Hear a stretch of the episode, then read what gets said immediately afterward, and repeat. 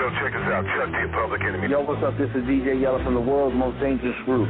What's up? This is D O C, the diggy diggy motherfucking guy. Yo, yo, yo, what's up? This your boy Z Mill. What up, yo? This is E Shot. This is Jerry Heller, motherfucker. It's your boy D J Paul K O L from Three Six Mafia. Young Busy Bone. Vice One. This your man Mastermind and Hellraiser. Yo, this is D J Reddy Red. What up? What up? What up? This is the real Rick Ross, and you're listening to me on the Murder Master Music Show.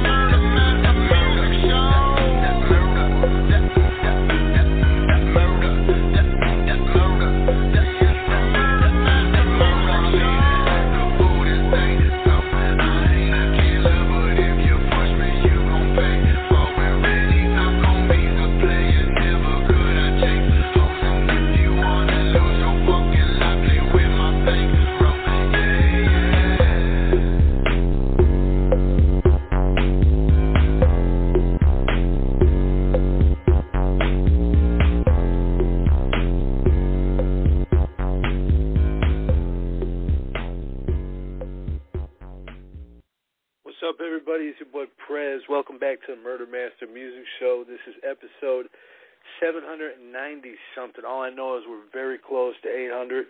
Um, tonight we got a we got a special show for you. Uh, the homie Sin set this up. Um, man, we got D J Fire. You know what I'm saying? He's gonna be uh, chopping it up with us. You know what I'm saying? He's from um, you know what I'm saying out east. You know what I'm saying? But he has a, a unique style where he's uh, uh, man. You can't really put him in his own category, his own box. You know what I'm saying? He's one of those artists that uh, is very well-rounded. So I'm going to bring him on right now. We'll bring uh, D J Lord Sinister on a little bit later. Uh, D J Fire, how you doing, brother? What's good with you, man? Doing good. Man, welcome, feeling good. Welcome to the show, man. Yeah, I feel good to be here, man. Yeah, yeah, definitely, definitely. You've been, uh, you've been at it for a long time, man. When did you get your start in the rap game? Uh, I started in ninety-nine when I was twelve years old. Um, well, South wow. Side town. Yeah, man. That's when Infamous Six first started. Everything Infamous Six. When it started, Crime Mafia Clique first. So, twelve, we was doing backyard shows with microphones, rapping for the neighborhood. Yeah. So I can survive nigga pretty much. You know, that's the name from Crime Mafia. Where were you from again? Oh, okay. Okay. Now, over there, you know, we used to cover, um, you know, D C and the Murder Dog. You know, you got a, a, a whole different scene over there, a whole different scene of music. Um, but you don't you don't fit into that category. You you got a whole style uh, all your own, man. How do you describe your style for those that haven't heard you? Well, I describe it as sinister. Some people may look at it as offensive, to be honest with you. But I grew up off of the underground sound is where it came from, you know. Styles like, you know, the Three Six Mafia first started. So I wasn't listening to what they were listening to. I was listening to what I could imperfect, perfect myself as. Coming from the Southeast, I'm probably the only one who sounds like this. But that's kind of not true also. I found people who got the sinister sound like I do too, maybe one or two, three groups. And I try to push them out too, as well as artists under my label too. Solo artists, they got the sinister sound too. Yeah. Oh yeah. Oh yeah, man. Uh, you know, we we had Lord Infamous on. Um, he was a, a very influential artist um, and uh, he said that one of his biggest influences was Gangsta Nip. Now the two of them, they didn't they didn't rhyme alike, but uh, I guess he got the horrorcore side from him, and then put his own style with it. Um, who were some of your influences? Like, uh, uh, you know, what I'm saying, did you listen to a lot of Lord Infamous or Gangsta Nip or Brother Lynch Hung? Or? I listened to a lot of back coming up when, when I first. I listened to Project Pat, Three Six Mafia, and first and foremost, Tupac. You know, like influences like that. You know, um, I wasn't really into music. I kind of just picked it up and found it, literally on the ground. My first C Ds, at No Limit, shit like that. Silk the Shocker. Motivational standpoint, yeah, I got my influences from those people I listened to. Most likely, yeah. And then you just put your own elements into it. Um, when did you, you said you yeah. start rapping at twelve, man. Um, man, what was that like, man, being a kid just in, in junior high and, and you're rapping already? Man, writing. I started writing songs and writing poetry, actual poetry on paper. And then I, I just took off from there. I started making my own beats, though. Before I started rapping, I was making my own beats before I was rapping. I would listen to them wherever I went, and they got stuck in my head. I said, man, I should put these two together. And the next thing you know, I started making C Ds. Um, my first group ever was called Kill Mob. It was me and Chaos. We first started that. We didn't take off with the name. We switched it. Crime Mafia Clique. I think it was about one, two, three, four, five members. My family and my friends was in that job. We was we was rocking with each other. But we realized we was doing this shit in the backyard started though. you you built a name for yourselves. Uh, you started getting known. Um, you know, did you guys ever like hit the road and, and go to any other regions? You said, did we ever hit the road? Like do shows at different places? Yeah, we did a couple of shows. I mean, we they got open mic nights. In D C, um, Garfield Drive, D C specifically, we would go there. I made the flyers for the place. See, I used to do graphics, so I made the flyers for the place. In return, I get to go do my shows for free. It was solo albums, though, like solo stuff. We couldn't always get together, so I did mostly building my own career by myself. And I was trying to help the team do the same for themselves. Yeah, trying to come up together. Um, yeah, because you know, it's, it's hard, hard to do it by yourself. It is hard to do it by yourself, but I sure the hell did that shit, though, man. That shit, I ain't gonna lie, mixing, mastering, and making the beats, and composing. I was doing ghostwriting for a couple of artists, um, even all the way up to two thousand ten, so that was hard to do, too. But being C E O means you just have to be everyone's coach. You know, it's a different, we, we are a family in Infamous Six. With Infamous Six, I mean, that's your label too. This is part of you. Shit, this is part of your soul. uh, we stick together though. Yeah, D J, uh, D J Lord Sinister was uh, uh, real happy to get you on the show. He, uh, like, let's interview D J Fire. And, um, I'm going to bring him on after a while because I know he's got a lot of questions for you. Um, but, uh, you know, I'm familiar with you over the years. Of course, I heard the music. You know what I'm saying? We're going to play some tonight. You sent, you actually sent us some dope tracks. We're going to uh, we're going to let the listeners hear them. Um, but I'm I'm just reading this uh, this bio, going through it, and uh, you talk a lot about demonic possession. Um, okay. And I... I You, you know, where does that come from? Is that something that's real, or is that something that's um, just, just part of the music? Nah, that shit is real as I can think of, man. I've got, I'm diagnosed with psychosis now, and that basically uh-huh. means that I can see, I can see these things, I can hear them. Sometimes it be in the kitchen, so I'm, I'm right, I'm, I could be drinking. They, they tap me on the shoulder, and that shit. I just, uh, I really get the chills. Like you can, you can even hear it in my voice now. Like you can, I, I could feel the room getting cold and shit like that. and they'll tap like right now. I, I, I just yeah, I mean, I feel them now. um, just talking like, about them, yeah. That's yeah, funny. I get shaking, like that, trembling and stuff, and um, yeah, I mean, when you see them out the corner of your eye, it's even more creepier. But when you when, you know you stare at them, they kind of just vanish. But you know you felt that tap, and you know you felt some some something breathing behind you. You know, you heard this noise. You know you're home alone. You know, basically. Um, now, and that shit right there. I had early on in life. Sorry to cut you off. That started right after um, a couple. Yeah, early on in life, as it was coming up, about about sixteen. That shit. It's more powerful now, now than ever, but. How do you cope with it?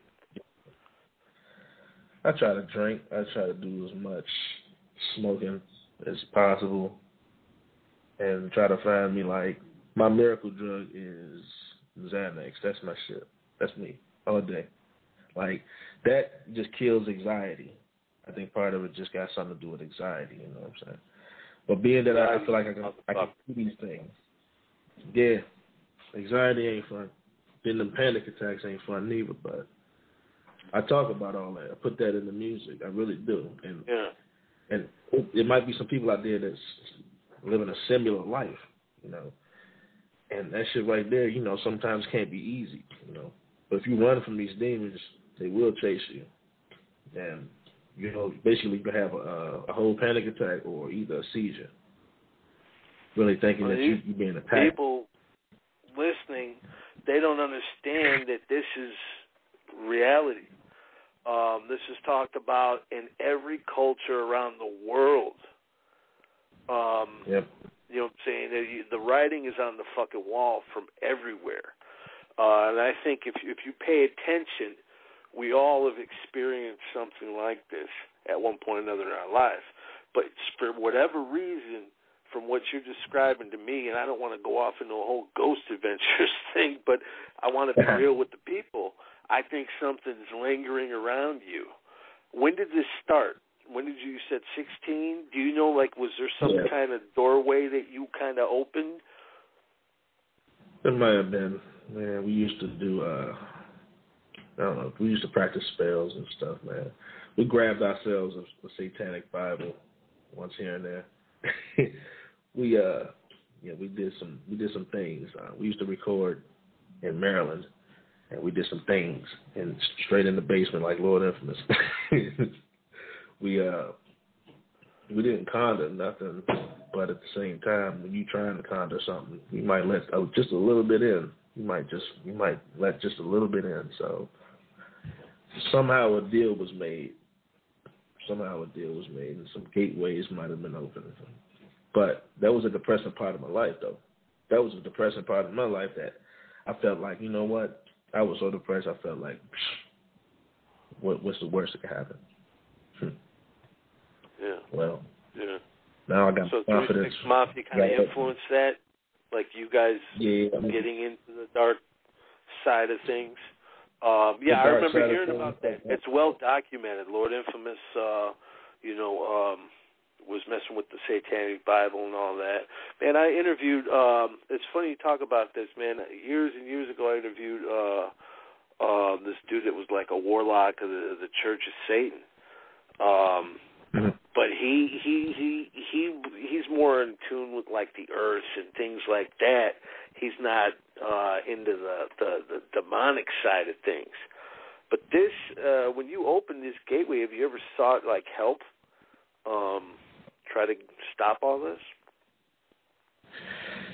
Well, I figured, well, me having the knowledge that I know, I figured it's best for me to embrace what I have now.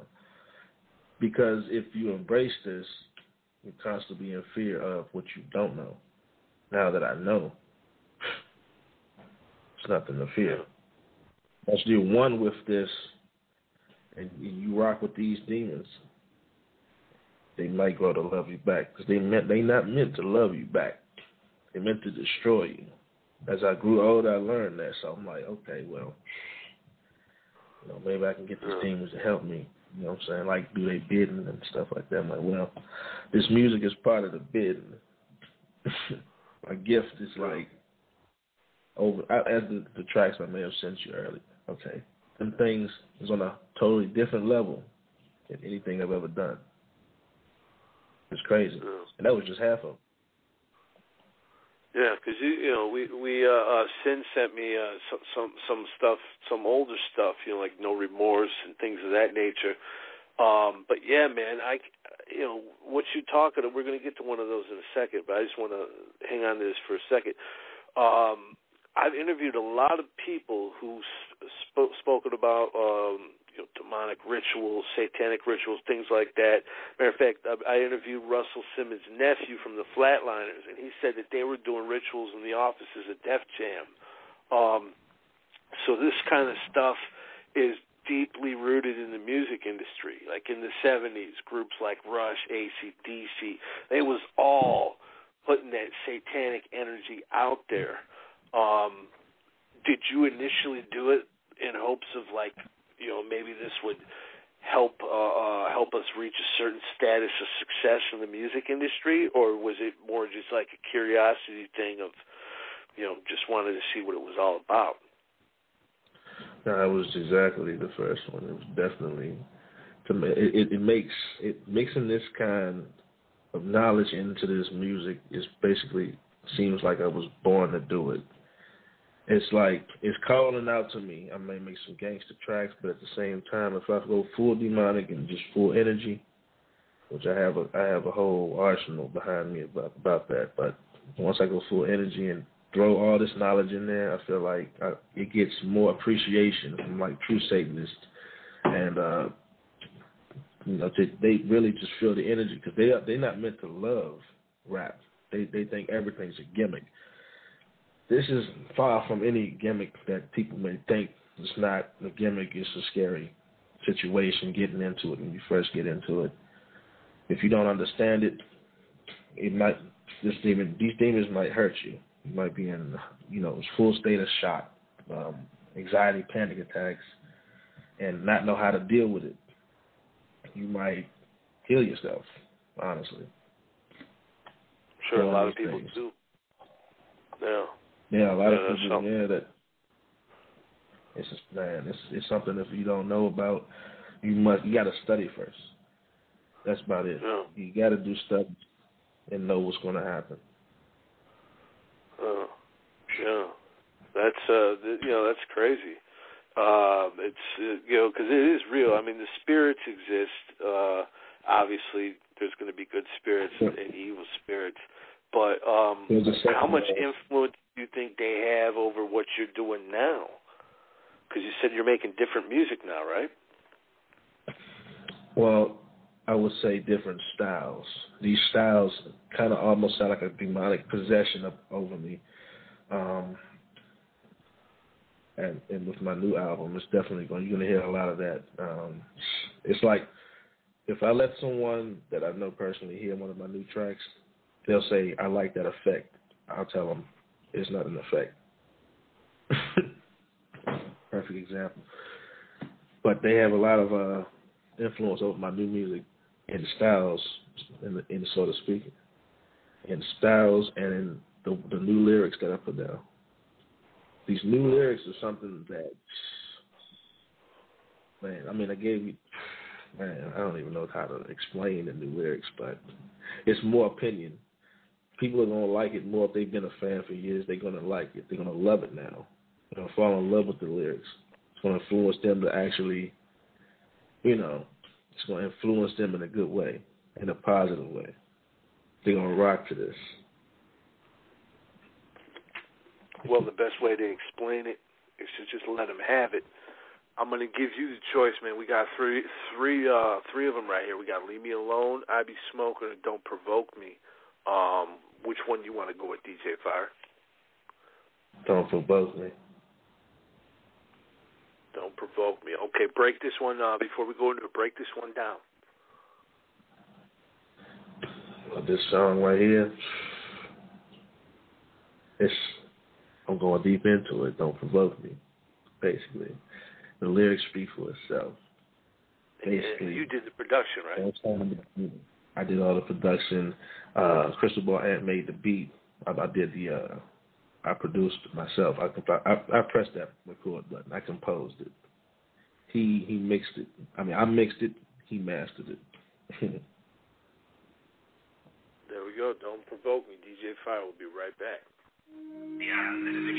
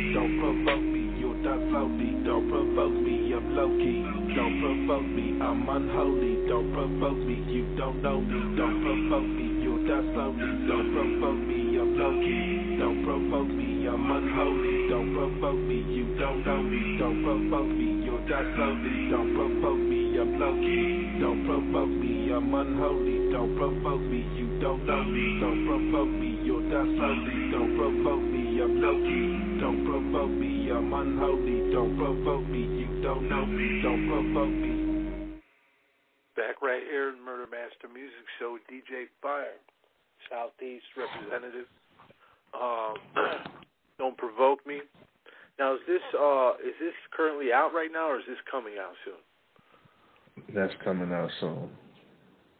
And I said give it about a month, um, half a month. It'll be out completely everywhere. Oh, shit, yeah, shit, yeah. What's the name of the album? It's called I'm Out Here, U M H E R E. And uh, how many now, tracks you got? I'm going to go ahead and fill this up with an eighteen. Fill it up. Oh, hell yeah. Hell yeah. It's, it's funny you say that. I just I just dropped a compilation with eighteen tracks. That's a good number. Yeah, damn. Well, this one, this one right here, I'm Out Here. It's going to be called two thousand ten to two thousand twenty-one, because every track on it basically was written from that point of when I first, you know, when I came out with my re- recent album, two thousand ten all the way to twenty twenty-one. Songs on there from when I went to jail and everything. It's just like, it's, I'm, I'm out here, you know. I was really out here, so it's going to explain a lot once it drops. Now, you um, you said you were in jail. How long were you in for? I wasn't in there, but I wasn't in there long. I would have stayed in long if it wasn't justified, though. It was a, it was just a year and a half, uh, almost two years. They had me in there, self self defense case. Oh, okay, okay. So you got uh, okay. you got out of that pretty much. Then they they could have hemmed you up, is what you're saying, for a long time. Yeah, they would have. I was looking at five years if if I started that. The, the fight wasn't started. I I should have, I mean, honestly, it was a Commonwealth state, too. So when I went, when I went to jail, I was like, I forgot. They make their own laws here, so I didn't go home. They didn't, they they withheld my bail. They just, they, they said, no, he's standing, he's standing right here. They wanted to take me to trial and everything. Um, like, it was an aggressive assault, aggravated assault. So, yeah, that shit was with a with a pocket tonto, a tactical point knife. I had to defend myself. Some some dude was on this heavy ass crystal meth shit. He, he flipped out on me. He just oh, happened to oh. almost be my roommate. Yeah, he, yeah, my, my my head went through a wall. I gave him plenty of opportunities to stop. Man, I said, okay, he done put my head through a wall now. Make make it seem like we doing um some E C W shit in here. Or something. Yeah. But, yeah, he, yeah, the only reason I didn't go to jail, you know, because, uh, well, I had marks on me. And, well, I got the last mark. I don't know what, once the person touched my hair, it was over. I don't know, something about dreads. This is the memory of my son on my head, basically. I started growing these shits when it was two thousand thirteen, so that's when my son died, so. I, that's the memory I got. Sorry to hear that, man. Nah, these females out here, man. That's what they do. Man, I learned my lesson who to keep around me. And that's why I'm kind of by myself these days. Shit. Only people I be around is my team. Yeah. Yeah, you gotta, um, it's a, it's a crazy world. I'm the same way, man. I, I, you can't really trust anybody. You know, um, it's uh, right now it's dog eat dog. Everyone for themselves, it seems, um, and it's just gonna get worse. You know, yeah, it's just gonna get worse. I bet them demons are loving that shit. They're fucking loving that. Uh, they're like the target. The demons, they, them demons hate them more than, than you know than they hate us though. So sometimes it's like the enemy of my enemy is my, my friend. That's that's how the demons work. They'll fuck you up too, though. they'll, be, they'll they'll possess you. If they possess you, that's it for your life, though. You know, that's it. You can't do nothing about it. Nothing at all. Pretty you can't much drink. Uh, I can't. No alcohol. No, I'm saying like demons. If they possess you, really, real shit. You ain't eating, you ain't drinking. They don't need to drink, they don't need to eat. Your human body does, but they don't. Like, you, your your body will start to deteriorate, basically. Yeah, yeah, you all fucked up. Wow. You'd be looking fucked up, yeah, like Quasimodo or skinny version. Like uh, uh, yeah. Nosferatu, man. Fucking yeah. dark circles wow, under your eyes and bloodshot exactly. as fuck. Yeah. Um, well, I believe Lord Infamous, uh, he experienced something because uh, when he was on the show, he was talking about the first time he died um, and how he uh, he. You get visions of going to hell, and uh, yeah. like out of body experience, you know, um, you know that shit. You know, there's other dimensions in this universe people don't understand. You know, there's a, the gateways, heaven, hell, whatever you want to call it. You know, different planets, different fucking times and space, uh, and who knows what lurks with it behind door number one, two, three, and four, and so on. You know. Um, So you gotta you gotta be careful. Let's bring on a man with sin in his name, since we're getting pretty evil tonight. Let's bring on D J Lord Sinister. How you doing, Sin? Yes, yes, yes. Excellent. Hi, Scott, and hi, D J Fire. What's good, man? We can we can feel some evil spirits in the back. Well, um. Um, you'll see on the Infamous Six record uh, how it came from and uh, how you started, when, when you started Infamous Six. Talking about Infamous Six? Yes, sir, the Infamous Six records. The records, uh, let me see, Infamous Six records started in nineteen ninety-nine, man. nineteen ninety-nine. Yeah. Boom. Yeah. nineteen ninety-nine. We first started as two members under one label, me and Visions. And then it yeah. came Chaos, and then my cousin Lady Mafia, and then Capital. You know, he was a drifter. So we, we all became Crime Mafia Clique. Then we started record breaking. Yeah. We started, you know what I'm saying? we started records. Like, yeah, it was, it was a beautiful situation. You had lots of people in Crime Mafia Clique, the Crucifix, uh, Amuse One, Visions, of course, Chaos, Cannibal, Player well, Reef, we had, uh, Lady Mafia. Yeah, those were the solo artists. Um, they were under the whole Infamous Six label, basically. Infamous Six, yeah. what that was, Crime Mafia Clique, you know. And then Crucifix and Cannibal. They was two brothers. They was two brothers. They was on their own. They was doing their thing. And they would had the spirit. They had the spirit of the man. I, I guess they liked a lot of cannibal movies because goddamn, but my man was talking about eating body parts and all kind of crazy shit. I'm like, man, look, in the most diabolical way, it looked like his teeth was made for it too. I said, man, man, you look like you really eat them things, man.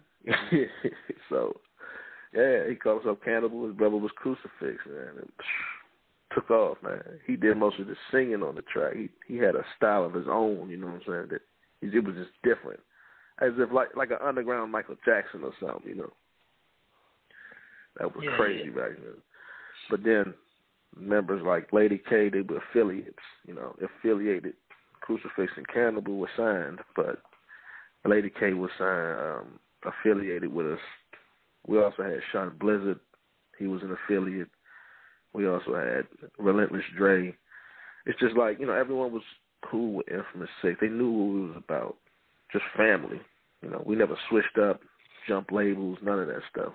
We just all stayed together. I still got everybody's number. You got also Infamous Rhyme, Relentless, and Young Duke at this time. It's a funny thing that happened to them. Infamous Rhyme uh, and, uh, what's his name? Player Rip. Yeah. And Loco, oh, no, no, no, Rise. Them, they were part of Terror family, which, in co- of course, Mister Mister Ominous One was a part of it, too. He was also part of Infamous Six, but I found them, they kind of stopped doing the music thing. As, you know, I, we, we call it just wasting your talents, basically. They sitting on their music, but they were just affiliates. Ominous One was signed underneath of us. And me and him, we always butted heads. He was bourbon man. He was bourbon man. He was drinking. So he drank, he'll turn on you like a pit bull, and then he happy, you know. But it was like Sonic and Knuckles, me and him. So Ominous One was under our label too, but he's lost. I don't know where he at. And you all came from uh, Maryland and D C, in fact? Yeah. Um, not the whole entire label, but yeah. Everyone from Crime Mafia Clique, D C.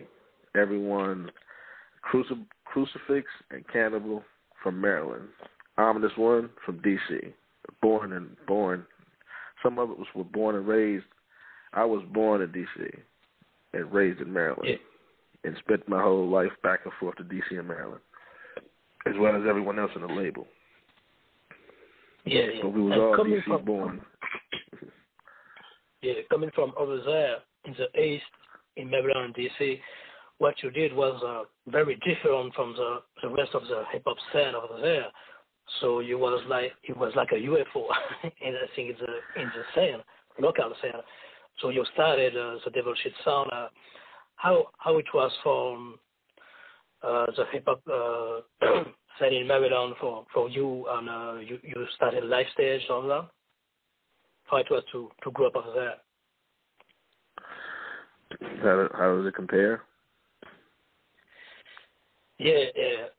How it was to do your you have a, a your, your own sound uh, because it was very different in the the hip hop in Maryland and D C at time, because yeah. the, the down sound was not hype too. It was not hype. Mm-hmm. Their music was different from ours always. Um, their, their influences may have been a little different, but mm-hmm. like I said, I grew up making music. I didn't grow up listening to music. So when I got yeah. my ears on some music, that's kind of what got me motivated to start music. So my style is def- definitely different, something to look out from the area of Maryland and D C. We call it the D M V area, but you know, but everyone else has a different style here, and they started from like go-go music. That was back when I yeah. found out go-go music was only D C yeah. music, like kind of like. But coming from there and being different too. From there, go-go is a unique sound too. Yeah, that I didn't know was, I thought it was worldwide. I really did. I really did. And I, and I found out it's only, go-go music, it was only originated from D C. I said, that's that's pretty interesting. I said, damn. I didn't even yeah, know. Black Rabbit that, sounds, Black Rabbit sounds, uh, Murder Dog at time did a ten page on go-go music. It was crazy at time. Also, you, you have a, um, a song, uh, a track song was called Deadly Trap. And uh, Deadly Trap, it was in uh, two thousand seven. Trap music, nobody knew about it at the time. Uh, it was mm-hmm. new. So can you tell us about it? Maybe it was ahead of your time with Deadly Trap. Man, Deadly Trap, man, it was like every, it, it was it was really meaning like a trap. Like every every moment in our life, every verse that we wrote, every artist that's on that track, we wrote about the times in our life when we felt like we walked into a deadly trap. Like, this, oh, man, something happened in our life that happens. So we explained what happened, and then that track speaks about it. And it's just, at the time, and I made the beat, course. Of course I made the beat, so. And it just, yeah. it goes with the flow, I know that. Yeah. yeah. When you started to to produce, and uh, on what kind of uh, instrument equipment you you work on, M P C, Wallon? I know D J Paul back in the day used to, to work on Wallon Phantom. Uh, what kind of equipment you you work on back in the day and now for your music okay. production? Well, like, I mean, let me see. A music operation. Yeah. You use F B C or Sambal or old synthetic sound? Oh, the uh, the interface you're talking about. The interface is big. I use any interface I get my hands on. I'm not too arrogant when it comes to that. Um, like from beat making, uh, we've used Acid Pro, F L Studios, Cubase, any Steinberg product, anything Spectronics makes. Those are companies that V S Ts make. Anything from, um, you know, Pro Tools. I mean, well, back in the day, it was all Cubase. Cubase was a program that you can really count on. I ain't gonna lie. It's, it's clarity. Even if you don't know what you're doing, Cubase will perfect it for you. So at least the mixing is perfect. Even if it's not yeah. perfect, it'll make sure that it is. So, and then F L Studios for the beats. F L Studios was cool, man. No matter how much people may want, wanted to down it back in the day, they're using it till this day now. Like, and we used to use Reason too. Yeah. you, you have a, a song who be unique because uh, back in the day, of course, in Memphis, D J Sound, Blackout, Lil Green started devil shit, but you have a unique song because it was more cryptic. It was more. It's more. Uh, it's a sound unique because um, when you have bass, uh, a boom boom system or something, or it's very unique experience to, to listen to to D J Fire and Crime Mafia Clique. Um, so uh, if you have one producer in uh, in Memphis, you'll be influenced too, or something. Uh, if you have one, if you have on Blackout, the D J Sound, something. One influence out of Memphis? Yeah. Yeah, yeah. I was influenced, yeah. Hmm. I would have to say it would be. It would be Lord Infamous, most definitely. Because yeah. Yeah. he he would he, he influences he influenced me a lot. When I heard him when I first heard him, he was spitting some, some demonic flows just out of this world type.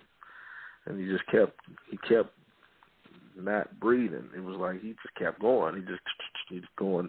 It's like he was skipping all over the track. Everyone else's lyrics was regular compared to his. So he, he just kept going. It, he had a lot to say, and he said it with the tongue twisting way he did it. So I also know how to do that myself. So I said, okay, okay, that's that's a that's a vicious style. I'm gonna have to implicate it with my own ways and my own ideas. How to make it sound different. Yeah, yeah, yeah. When you listen, yeah. when you listen to it, most like a, a song like a, anyone out there, you you can feel he live uh, on their death yeah. experience. It tells, man, tells, man, that, that's crazy. That's what I felt too when I heard that song. It was like, yeah. you know what I'm saying? It's like out of body experiences. It's a second world out there. I'm going to tell you right now, there is a second world out there. We could be standing right in front of a demon, and you will never feel his presence. But if you say his name, if you happen to know one of these demons' names, you might see him. So, and, and of course, yeah, they got different languages. That's a scary life. That's a scary life. Sin goes to a lot of mystic places. Not to cut you off, but sin goes to a lot of places. Sin, uh, do you ever feel any like you know energy like he's talking about? Because you go to a lot yeah, of sometimes. places uh, with a lot of history. In, in France, like uh, Rennes-le-Château or Montségur, or on some place in even in Peru, like Machu Picchu or something, you can feel uh, you can feel a uh, mystic spirit. Mm-hmm. It's crazy. Yeah, yeah, yeah. For sure. Change in temperature. So I think a lot of this shit comes from other planets too, man. Other dimensions or whatever. Um, it's fucking yeah. creepy. Let's go to another track, and let's let's uh, uh let's let's go to the smoking one, man. I be smoking. smoking. I think it's self-explanatory. Yeah. You produce this one too. You produce them all, my right? Man, Crystal Ball, my, my man Crystal Ball and did the beats for all of these, but. Oh, yeah, yeah I basically composed and mixed it. It's very talented. Yeah. He's a new, oh, he's yeah. a newcomer, Crystal Ball. He's a new artist. Yeah. Well, here we go. I'll be smoking. Flows, man. D J Fire, Murder Master Music Show. We'll be right back. Don't go nowhere.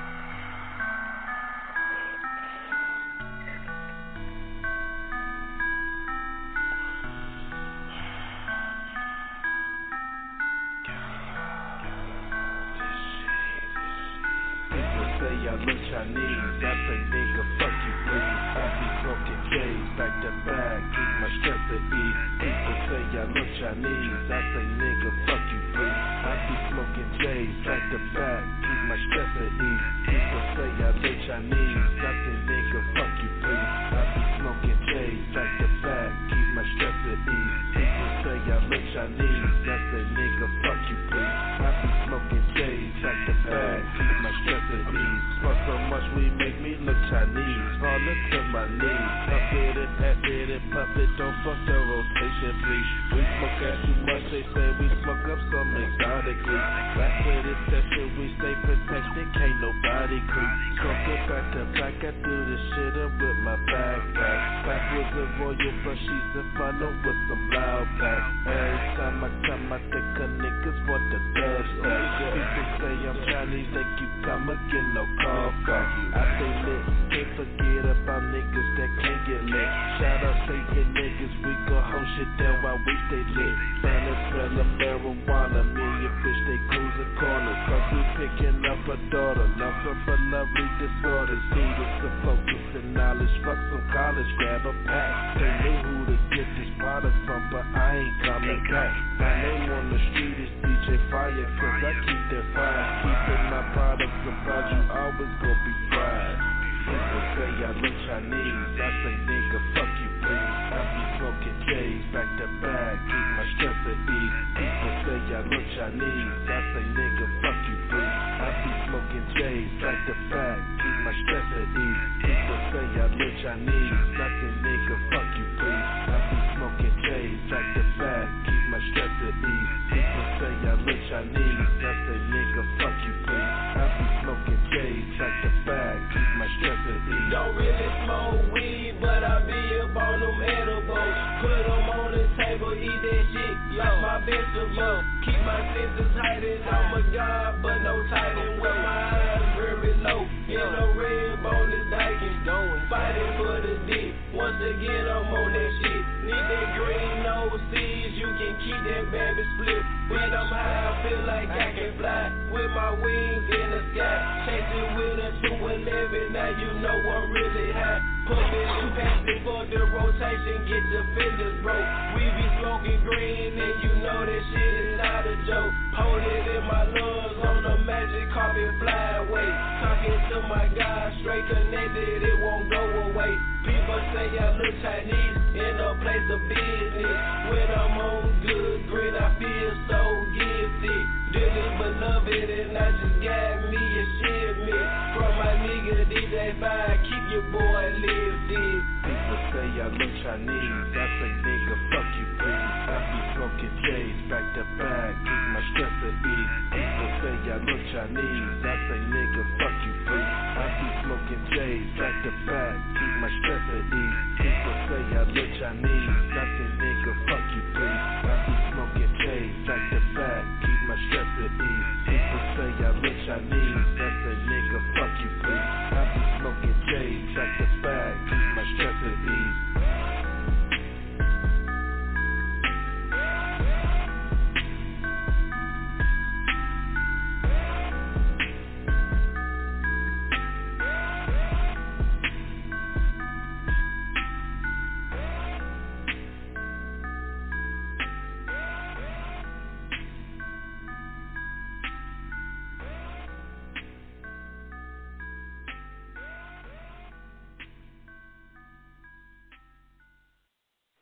Yeah, we're back here, Murder Master Music Show, D J Fire. I be smoking.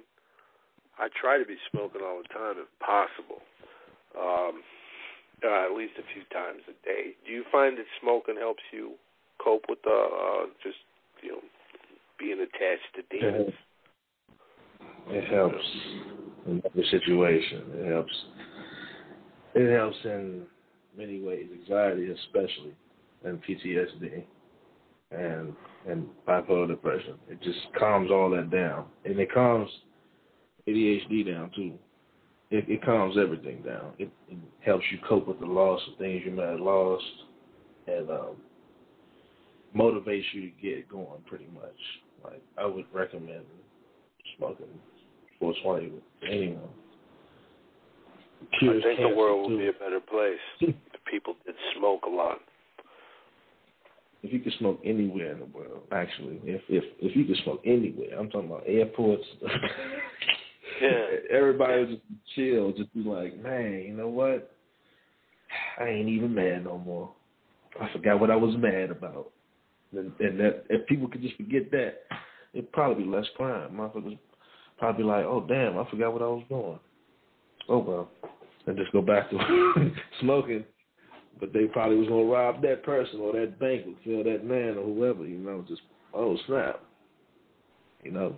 I remember uh, Joe Rogan, the comedian, he said one time, uh, you know, when you're when you're at war with your enemy, instead of dropping pamphlets and things on them, drop weed on them. You know, get them all, all chill and, you know, calm. You know, uh, we. I mean, we would solve a lot of problems in the world. I mean, and it does. It makes it makes a lot of money. Um, of course, the, the, the greedy, slimy bastards who, who uh, profit. You know, what I'm saying, they're going to find a way to get their hands on it. But um, I think for the most part, it's a good thing. They got their hands on it already. The, the government definitely uh, has a part in it. They're making these medical shops. People feel they can go get stronger weed from this dispensary, and the next thing you know, they done bought it. They used to buy from you, though. You know, you was the hustler on the block. Now it's taken out of your pocket. But yeah. There's a way around everything. There's a way around everything. They can't beat the prices. They can't beat the street prices. You can make up any price you want. There's still four hundred dollars inside of a dispensary versus the street. People say, yeah. "Oh no, nah, I ain't buying that shit." It's ridiculous. Yeah, they tax the fuck out of it. Um, and I mean, it's just uh, yeah, an eighth. By the time you get out of there, is about seventy fucking bucks, seventy, eighty bucks with all these taxes. I mean, especially here in Illinois. I don't know what it is in other states, but you know, they really tax it here. Let me bring back on Sin. I know he's got a few more questions for you. We got another song we're going to go to before we get out of here. Sin, you there, brother? Yeah. Yeah, yeah. So, so video's going to be high. So, yeah, yeah. We, we left Sin in a different dimension for moments there. um, back. Yeah. Yeah. Um, talking about... Uh, Uh, Lord, uh, you did the Love Falls uh, album um, in twenty-one, and you got a, a song was a life after after death. So you can you can see this kind of um, mystic stuff, yeah. And um, talking about occult, what what kind of, of occult you you studied on, like maybe black magic or alchemy or, or something like this? Of, black um, magic. Yeah. Alchemy is a different level, man. That's that's you, you can do transmutations and all kind of crazy stuff without even having to read a page. That's that, that alchemy, that life right there. I'd like to get my life into that. But black magic, I'm still doing. I'm still reading on black magic and um, Aleister Crowley's books. Yeah, Scanman studied on uh, Nephilim because he has his his name Nephilim Records. So it's something like the same the same kind of mystic stuff. Maybe you can can do something with him. Maybe Scanman of Kilatonkazi. Scanman, um, I've been talk, I've been trying to talk to him. I actually, you know, we used to work.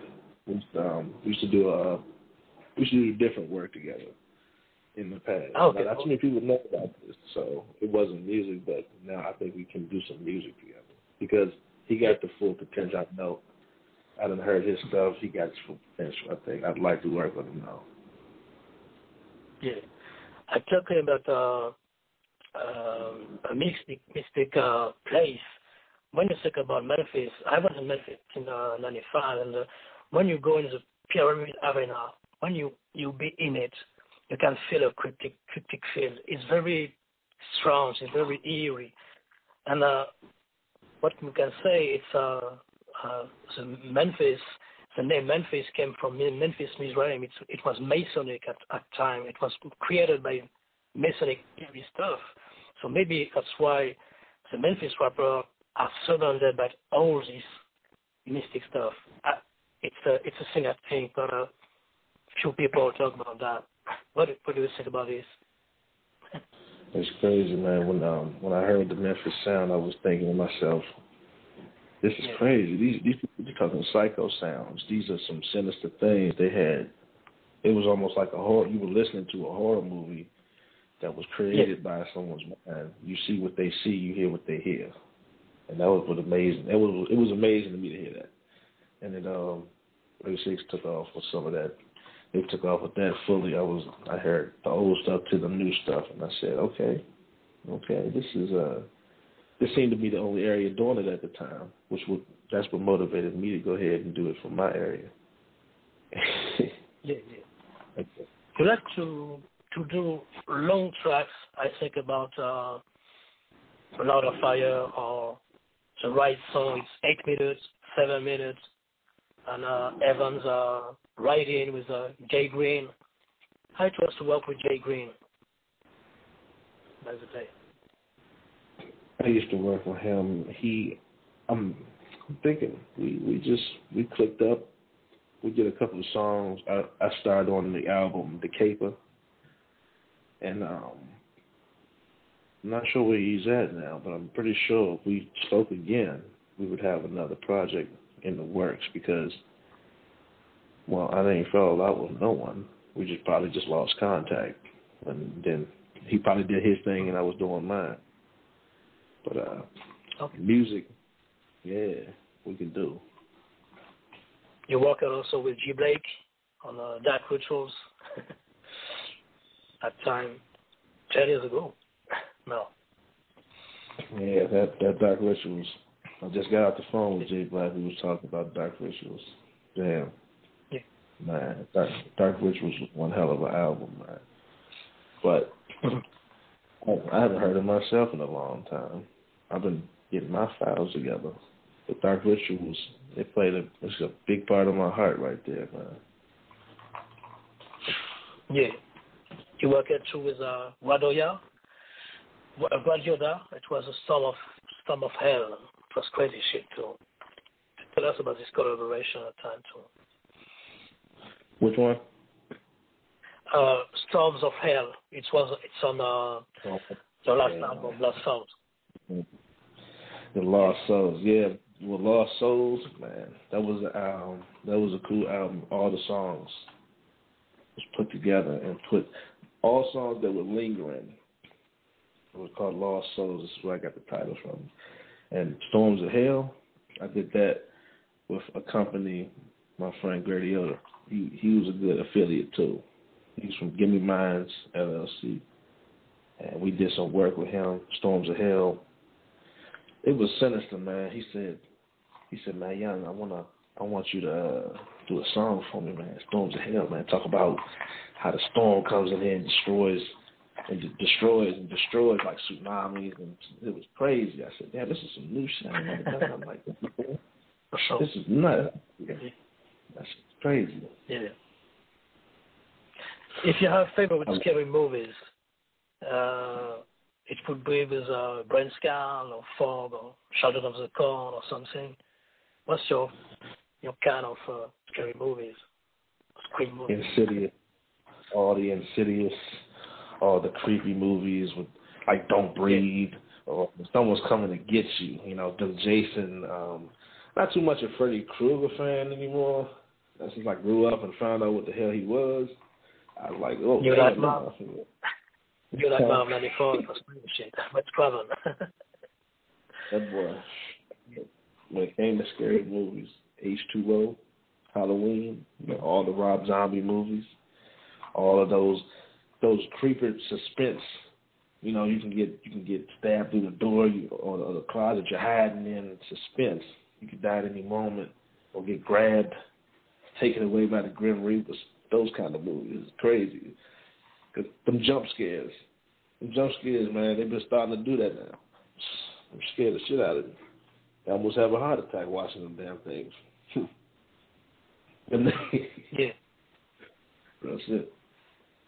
Did you get an ensemble of some uh, of some uh, some movies? Some influence? I, I, I talk about, about the, the, the samples. If you did get the samples on some some one one movie or something of that movie. Well, I've never implicated it into my music. Mm-hmm. Not not any influences off any movies except for sinister stuff. Right. Mm-hmm. Right. Yeah. You work with a, a new project now. Uh, can you tell us about uh, about the new the work on you work on now? The new album. Yeah. Yeah, the new album. If you get featuring on, you got maybe Crystal Ball or something. Yeah. And Crystal Ball has a free C D out. He's a new artist. He's been starting for mm-hmm. a couple of months already. He's got Son of Darkness, and uh, that's a free album. You can pick it up at the I D P store. You got Unique Genesis, The Beginning, Chapter One. That's out right now. That's his first album, and his next album coming out about to drop. Underground Prince, nineteen ninety-three. I mean, and we do got another new artist. They call herself Babel the Demon. She got an E P out already, so check out Babel the Demon. Babel the Demon. That's it. And then you already know me and Jay Black. We've been talking. We got Plagued by Demons too coming out, and uh, that might be a little, yeah. Plagued by Demons too. But uh, me myself, like I told you, I'm out here. C D is coming out. I got Anti-Prophet coming out. Lord of Evil. It's just, it's really a lot to name. That's why I wrote it down. So, so it would be other members of uh, Crime Mafia Clique, or they do their own thing now. Uh, the Crime Mafia Clique was kind of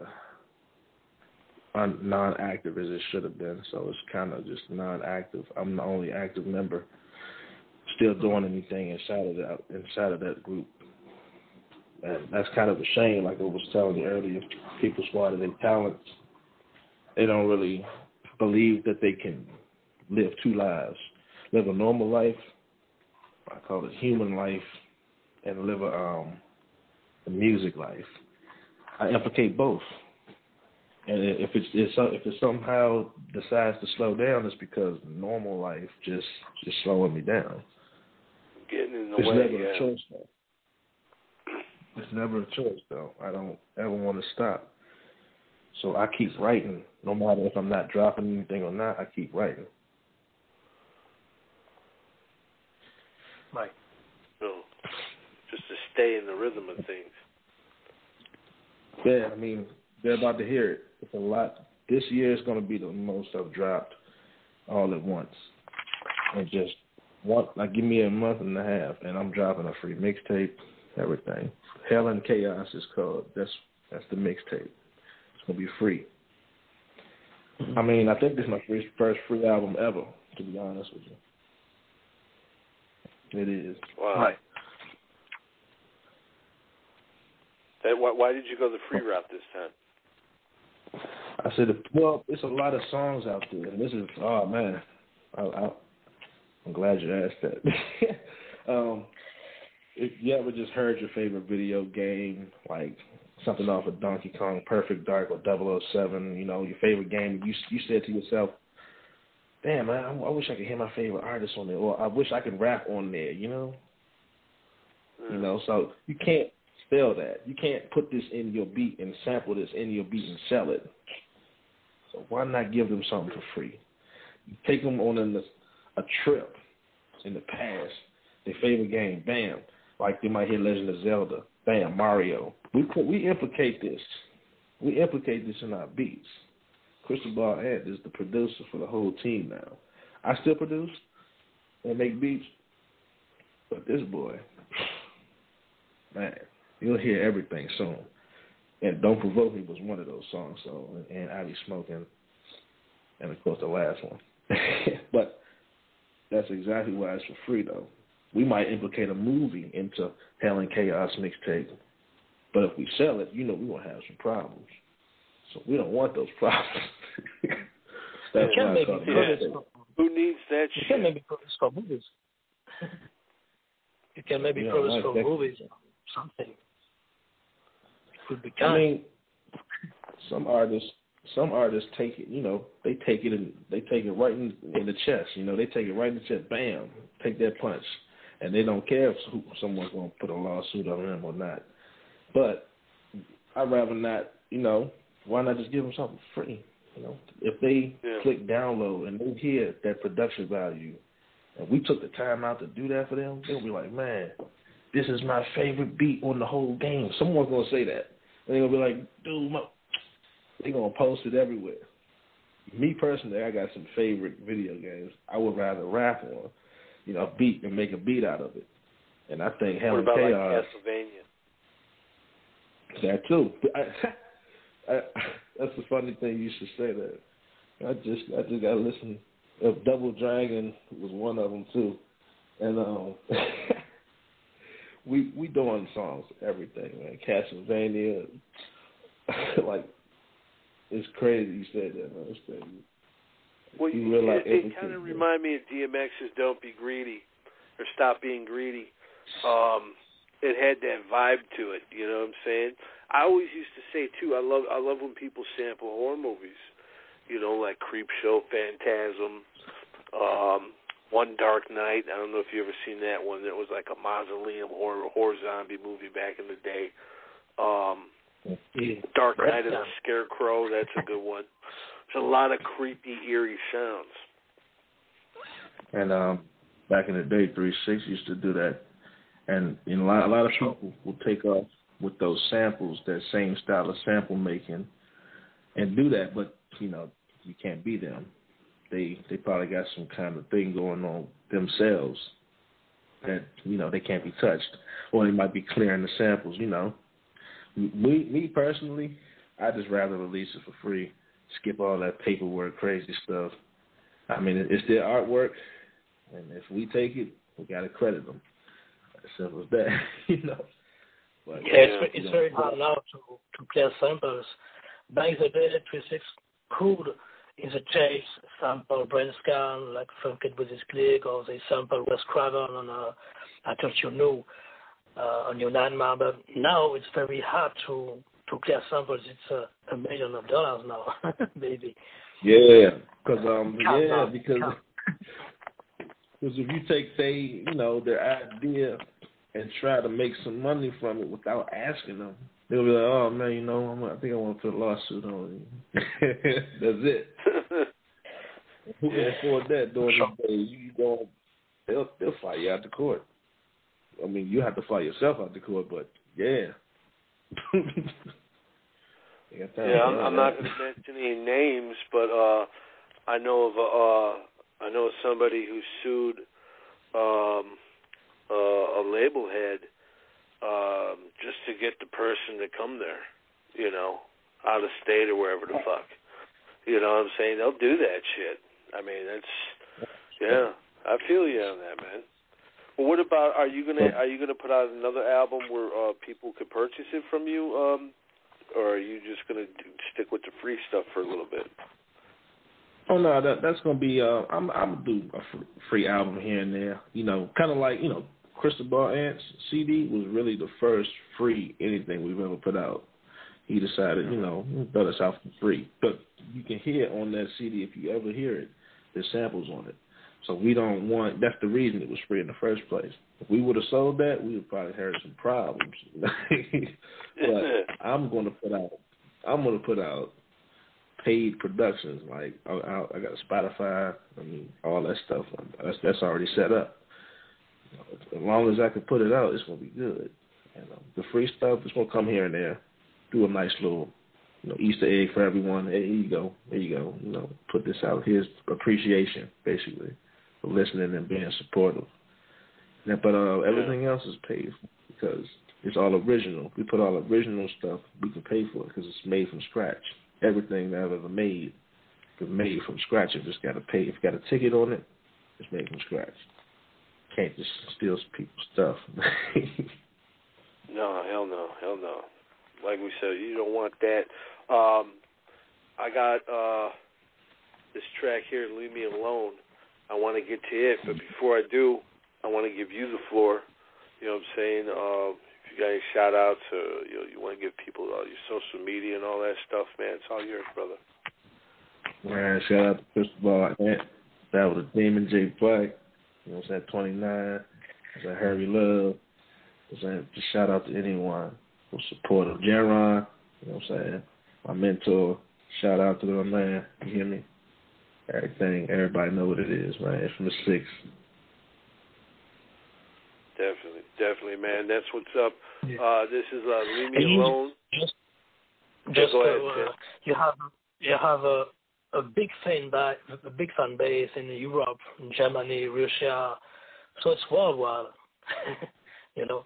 Ooh. You I gotta, I you gotta have, you have a big fan base, yeah. I was uh, in Europe. I want to I want to visit Germany and, you know, go out of you know go out of this country and visit those places too, man, because without without yeah. them it wouldn't even it wouldn't even be appreciated as much. They appreciate us because it is what it is and they love it. I believe yeah. the fans made me. For sure. Hell yeah, hell yeah, man. Much appreciation.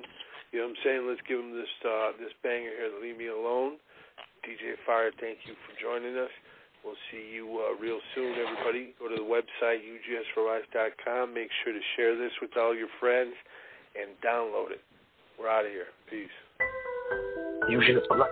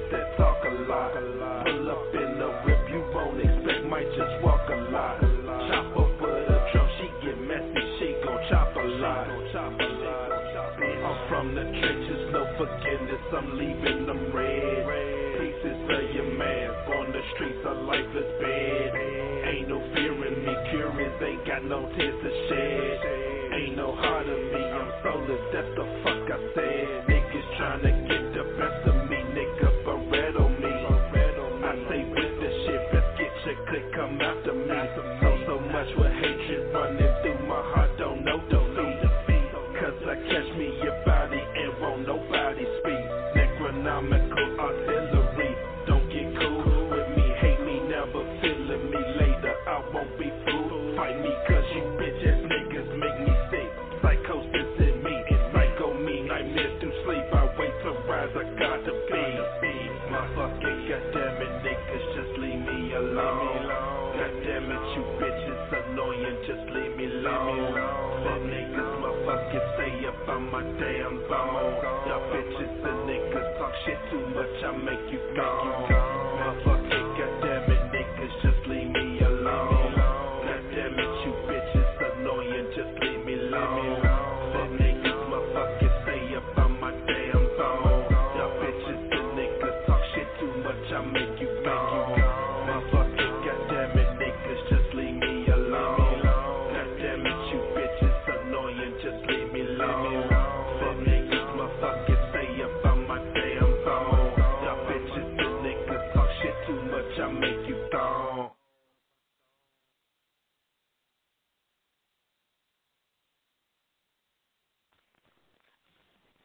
Yeah, uh, D J Fire, we was talking about, you know, uh, demons and, and things of that nature. Um, what uh, initially got you into that? Was was it the music of Three Six Mafia? Did that inspire you to want to look further into it? What inspired me was, you know, dark pits in my life, dark holes, dark holes and dark pits. It seemed like to be the only side that was accepted. At the time, bipolar depression, anxiety, and P T S D had took a toll. So, and the psych ward had something to do with it. But um, yeah, it seemed like that family was more accepting than my own. So I said to myself, let me try some things brand new in my life, and there I am today. Here I am today. Like they call me the Satanist. Now, you said bipolar depression. Um, how old were you when you was uh, uh, diagnosed with it? Well, diagnosed with this at a young age, fifteen. But they say I've been had it. Well, my family is the ones that can tell me I've been had it versus the doctors that diagnosed me. So I was mute as a kid, too. Hard to believe. But, um, yeah, I seemed like I was, my family was sick. Hey, I seemed possessed. Like, I have multiple personal, multiple persons disorder, all that crazy stuff. I was young. How do you, how do you, at that young of an age, how did you keep it get together? Did you, um, like you said, you cope with uh, drugs and the Satanic Bible, or what, what happened? Um, let me tell you. I cope with drugs, definitely. But at the same time, I cope with many drugs. Oh, I think, uh, yeah, I know that I had took a couple, too many drugs and had overdosed and killed over. And I just happened to still be alive when I woke up to some chest paddles. So, yeah, that was on purpose, though. But, um, in the amount of three times in my life, I had just deceased, deceased. By two by the hands of my own family, one by my own. His life just wasn't doing it for me. But let me tell you, death is a peaceful place. But at the same time, it makes you appreciate life. You can make a mark on this on this world right here. You can make a mark and leave this world, and that mark will remain. Yeah. Something stuck in time forever, set in stone. Um, now, you said you, you died three times. Do you think uh, each time you, you died, possibly you might have brought something back with you? That's what I'm thinking happened, because the third time was from my own hands, as I said, and it was crazy, like, because, yeah, because I was, I, well, the pills they give you, the, the psychiatric ward, uh, one of them specifically named Concerta, gives you suicidal thoughts, no hunger, and all that stuff like that. It's basically like you're thinking like half a demon. It's crazy. You're not hungry, you know, and you're thinking about killing over. shit like that. That's one of the symptoms of the pill and shit. That's crazy. So, out of body experience, literally visiting what is not in this world. And I had a story about that, about the uh, visiting. There's four hells. There's actually more, but I visited four. It's like astral projection, almost like. It's like you're there. You're feeling this journey. You're feeling this journey. You're walking through these these many obstacles, and you're still alive to tell it. That's crazy to me. Yeah. What's out there is, is real. What's out there, not of this world, is real. Almost like um, almost like a, a, a fucking. If, if if an astronaut were to go to another planet and then come back and report about it, you know, um, you've been to a place that very few people have been to and come back from. You know what I'm saying? Were, were you scared in there? You said it was peaceful, but were you scared at all? Man, I didn't have a choice. I was gone. I mean, I was nervous as hell, shaking up. Yeah, I sure the hell was scared, man. I was like, this place, you know, am I going to be able to come back, come back to, you know, normal life? I mean, and you can see, you can see like no other, you can hear like no other. It's not your human body anymore. It's your spirit. Your spirit is way more advanced than your human body. You can hear, you can hear better, you can see better, you can taste better, all that. You can feel better. All the illness is gone. All that crazy stuff. It's just like, it's the afterlife, to be honest. Your body is in limbo, and you can visit places you never thought you would. Walk through things you never thought you could. It's almost, man, it's some diabolical thinking. That got, that got me into more studies about what I'm into. I started learning more about stuff that may have came back with me. When um, now this this was a suicide attempt, right? Yeah, it sure was. Now, what, what did you do with with drugs or? or? Xanax, a whole bottle, whole script, pink footballs. Them things will take you out, and you don't feel it. You, you, whole bottle. You wake Xanax. Up. Wow. Yeah. Yeah, that's, if you ever had one of them things, they make you sleep. They make you sleep, and that's what they're for anyway. I mean, they killed all anxiety in me. I guess that's why I woke up. I woke up from, um, I woke up motivated as hell, because that's what they do. But no fear, no um, no motivation. You know, you got full motivation to do whatever you need to do. You have no fear. Xanax was almost my drug of choice. It was the perfect choice, actually. Yeah, yeah. You um, now when you when you survived, I mean, you obviously, I mean, you you was wanting to get out of here for good, did you, so you didn't expect to survive. Nah, I didn't, because look, my family didn't expect me to survive when they did it. You know, I was young as hell. I was way before fifteen when I had, they tried to take my damn life. It just so happens I, I woke back up.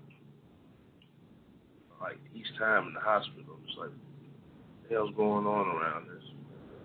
You know what I'm saying? I, if I, I probably would have been better off, is what I was thinking.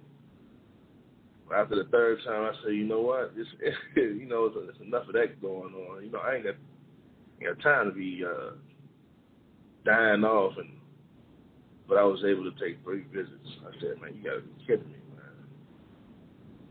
I was able to take three visits to these beautiful places that exist not of this world, not even here. You won't find no place like this. Berea cabins that don't even come close. So this, you you dying three separate occasions, this was before you even got the Satanic Bible. This was way before, yeah. Okay, okay, that, that makes a lot more sense now. So so you're you're going to these different dimensions. Just tell me if I got it right. And you're seeing these different things, bringing things back with you. Um, what what what bring bring back with you, uh, and what was the first encounter you had with something that you brought back from the other side? Well, after the after I myself tried to kill over, I mean, I brought back a spirit that looked like my great grandfather. I was I was in Fort Washington, Maryland, and I had made all my C Ds at my folks' house.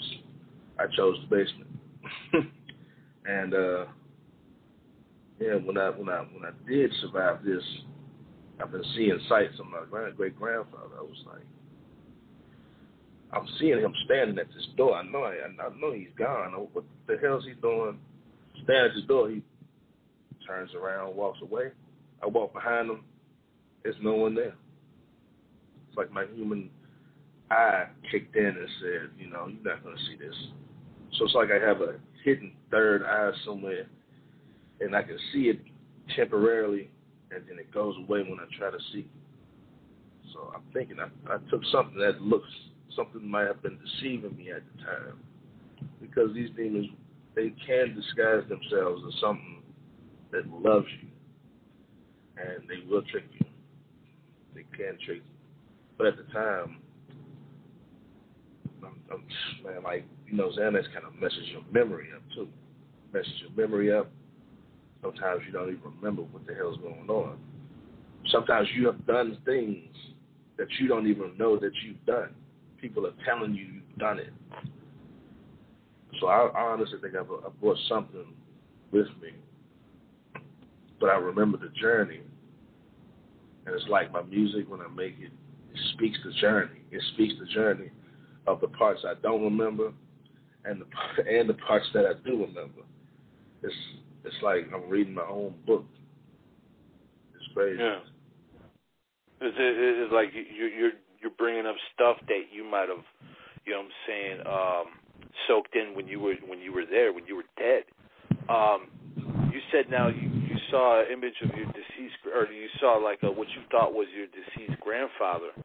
Um, but yeah. you, you figured out that that was a, a demon pretending to be him. Yeah, because I've been seeing things ever since, ever since, ever since that day. I'm just seeing, I'm just chilling. I look to the left, and then, you know, ever ever since that day. After that, I've been seeing and hearing my name being called to me, my actual, my actual real name. Who, who's in this?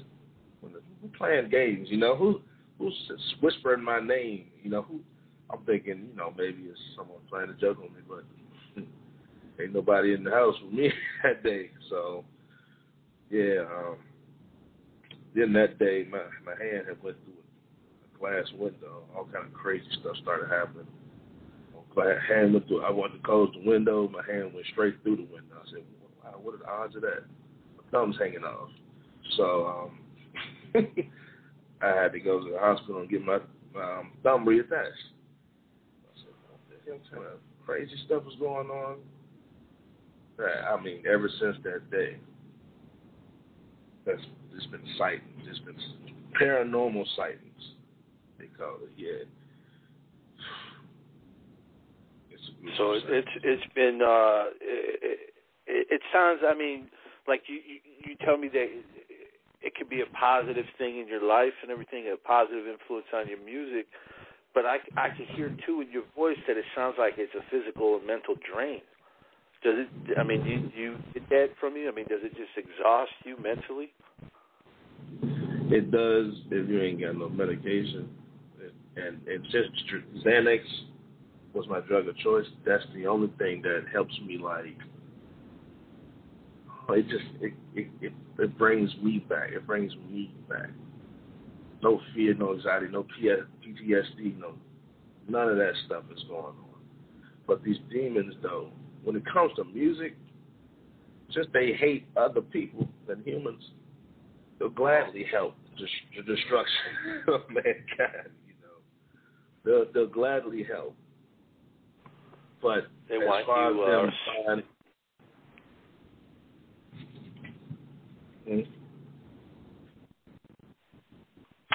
Yeah, go ahead, brother.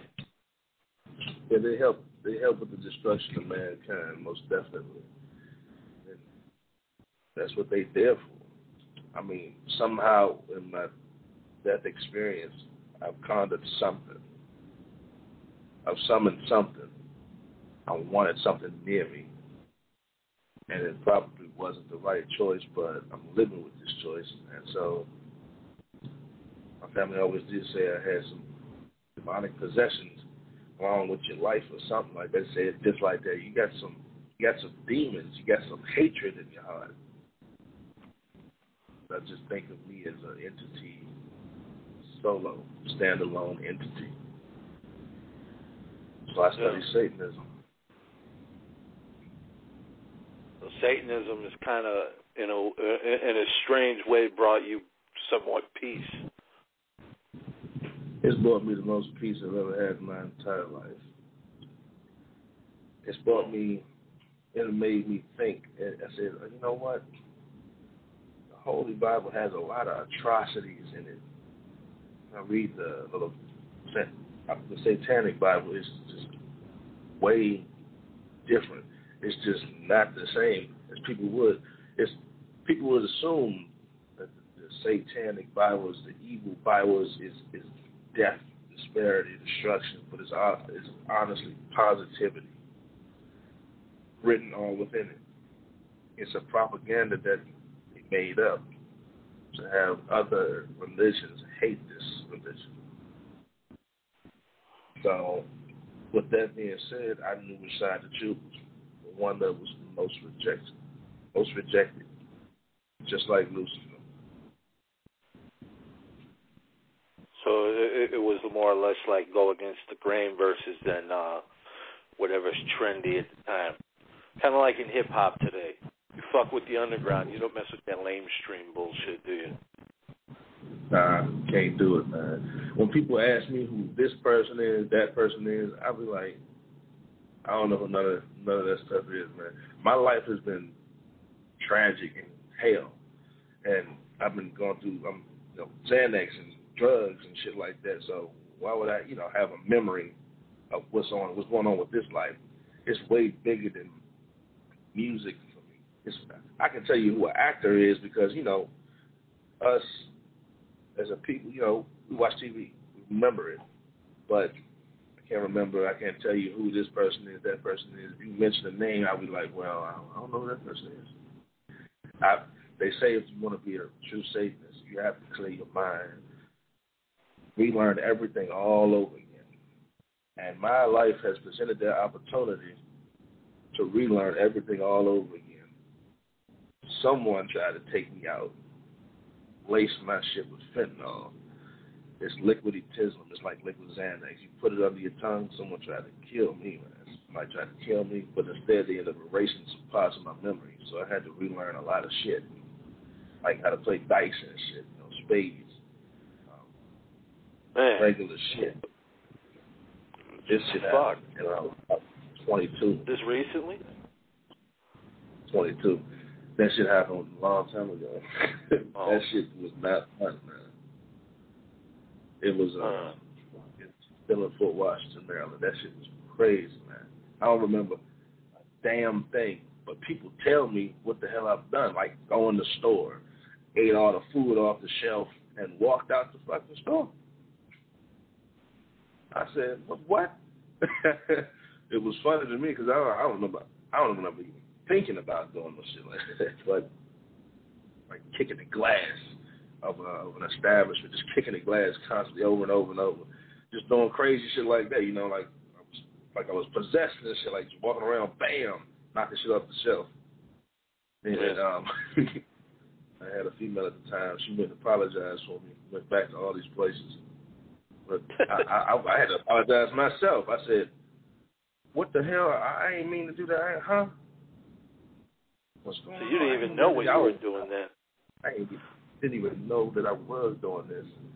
I don't remember anything of that. I was eating ice cream out out the freezer. I'm talking about seven eleven. Just handfuls, putting in my pocket, candies. I said, what the hell going on? I did what? Uh, that's that's my answer and it's still going to be my ass to this day. I still don't remember doing it. But I guess it was delicious. Hmm. Shit.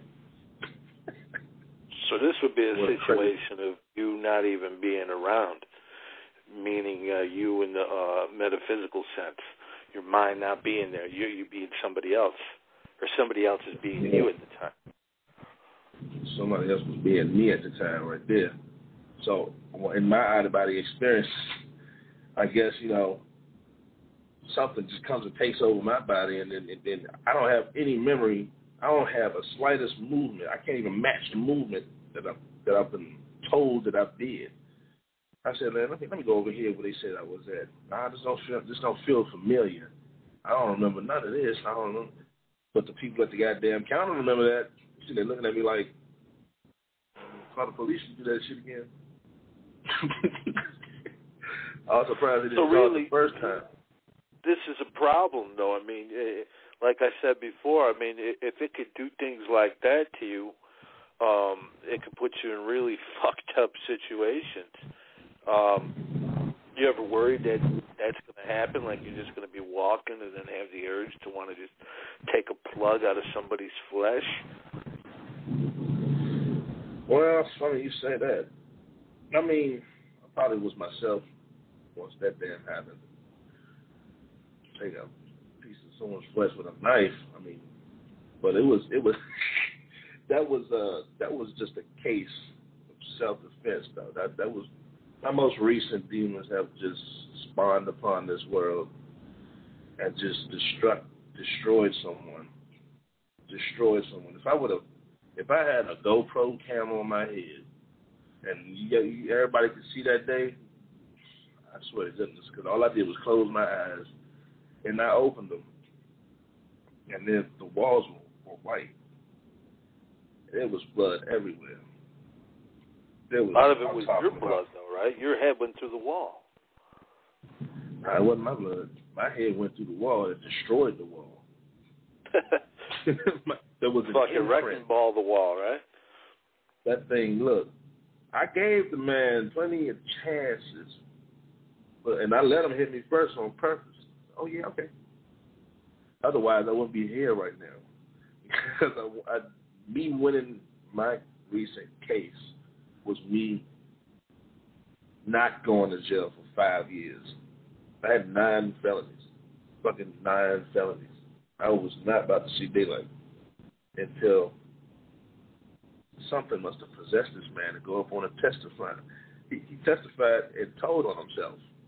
I said, never in the history in, in, in the world has this ever happened. This shit ain't happened to um, no one that I know. He told on himself, I got a less sentence. I, I justified. Then they, they got the suck-ass uh, free lawyer and shit. Man, that don't ever get free lawyers. Get a real one. But, yeah, that's what happened.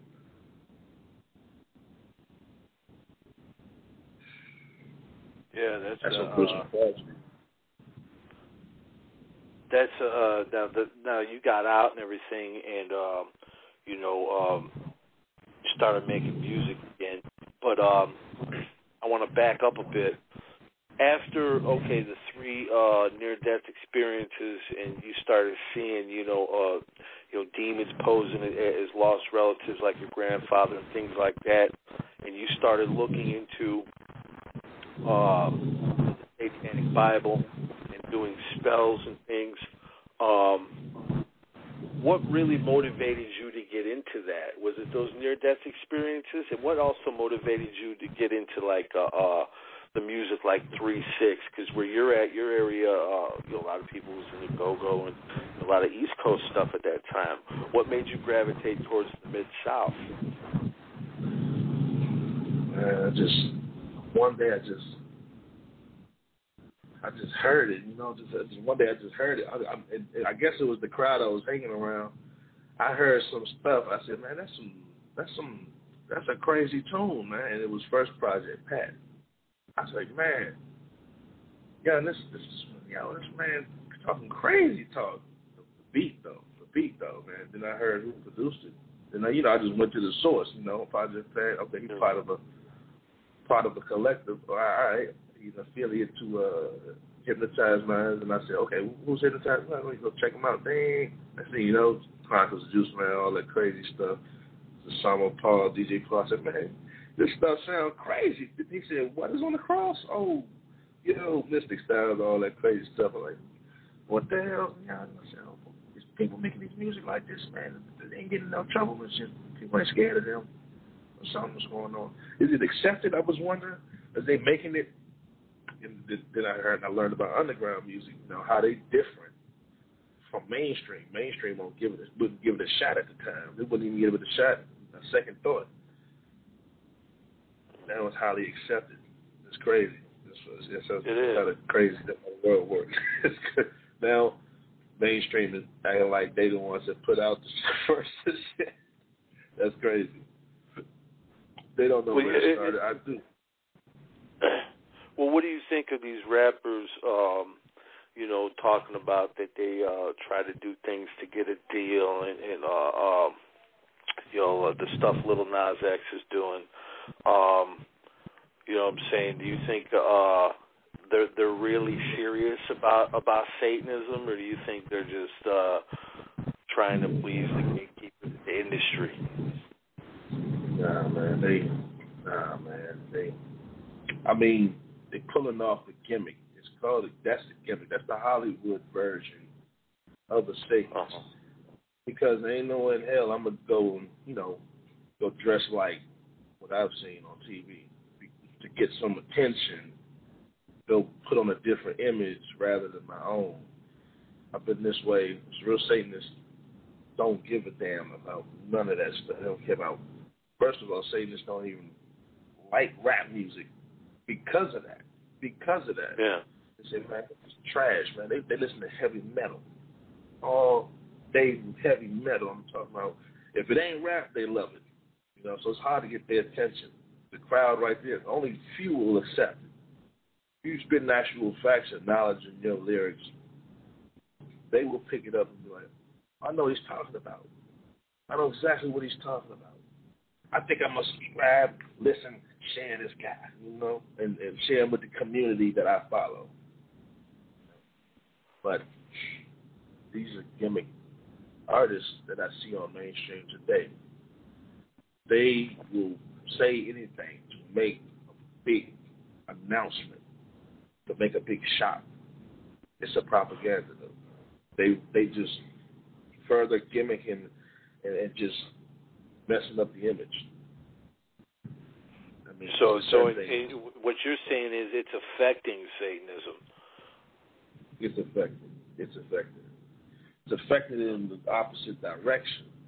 Still more going more towards Hollywood, and real Satanists don't don't like that. You know, they they they studied and gave their life to this way of the new way of living, and they can tell you what's real. It's kind of like, you know, Muslims. Say the wrong Muslim word, you get dropped. Boom. You wearing the cloths. It's like if you a Crip, you a Crip. If you're blood, you're blood. They're gonna find out. They they're gonna come test it out. They're gonna come test it out. But Satanist religion is not about testing out. They're not gonna tell you that they reject you. They just not gonna mess with you. They gonna fuck with you at all. Because they're not a judge, judging race. They're not going to point out, say, you're not one of us, you're not one of us, and all that. So keep it to themselves. Because they feel that's what Christians do. They feel that's what Christians do. They judge everything, belittle you, just throw you under the bus. But that should say a lot about why I'm getting into this. Yeah, cool. It's, uh, well, what about, you know, uh, rest in peace, Lord Infamous. Um, you know, he was on our show. He was a guy I really respected.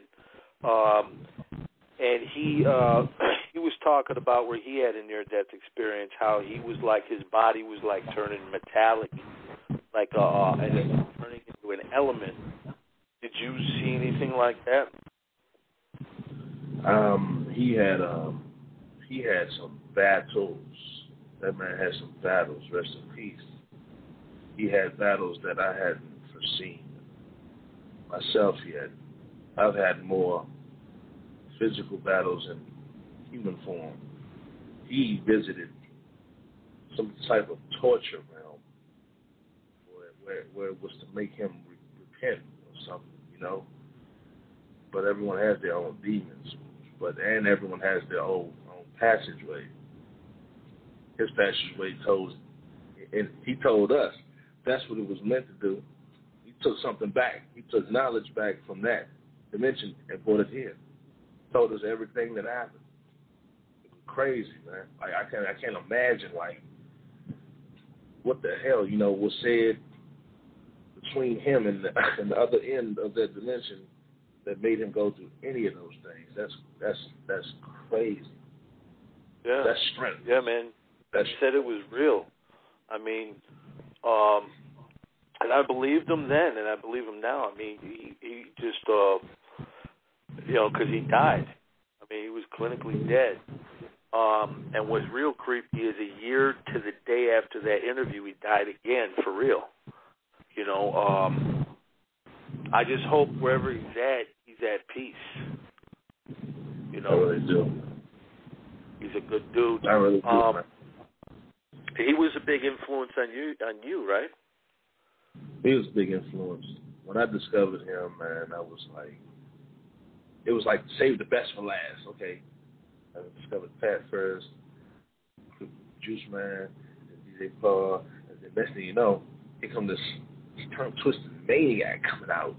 Just started flowing like, man, like the devil cat bashing on the on the on the goddamn cross. Oh shit, John is crazy. He ain't stopping. He ain't taking no breaths. He just just just going. Just it was it, it was wrecking. It was a force to be reckoned with, and you couldn't top it. Still to this day, I still believe he will always be the best. He will always be the best that did it. No one can come close to this. Yeah. No one can come close. It's crazy.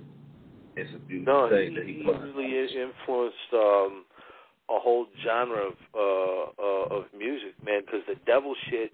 I mean, you got horrorcore, which I I, um, I give that to Gangsta Nip. You got acid rap, which goes to Esham. You got the sickness, which goes to Brother Lynch Hung. But devil shit, that's Lord Infamous all day. That's you Lord know? Infamous everything all day. That's that's that man. He the man, the myth, the legacy, man. He the legacy. He yeah. he he, he, come, he coming up with coming up with names like Scarecrow the Terrible. He brought something back with him, man. He brought something back with him. The, the Terrible. Whoa.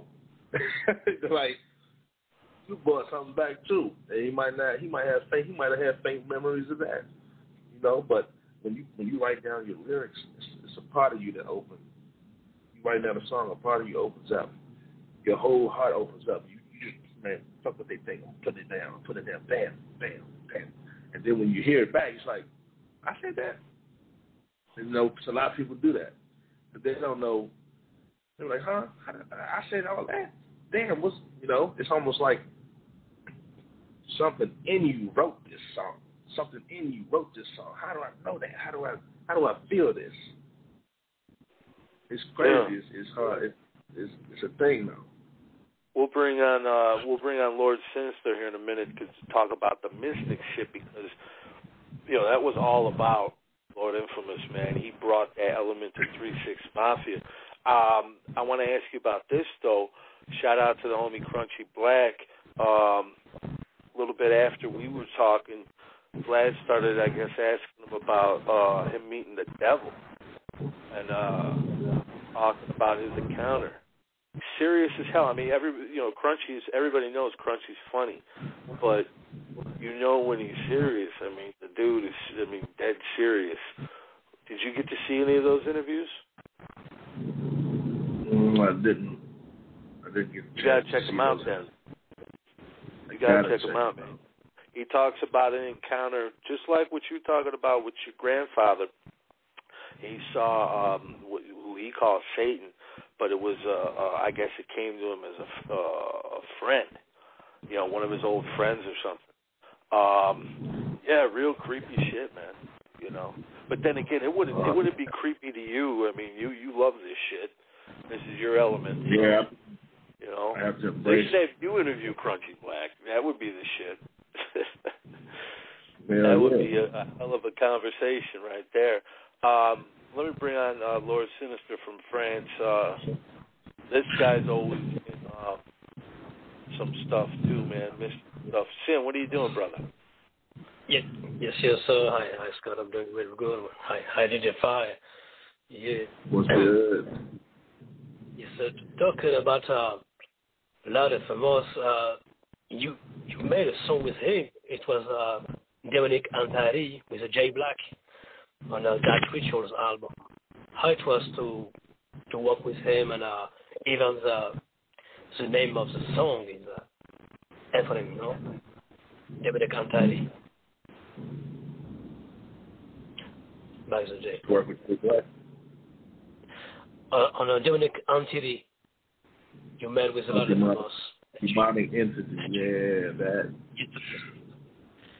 That song, it was almost like I was uh, possessed myself, man. The knowledge that I put into this song was crazy.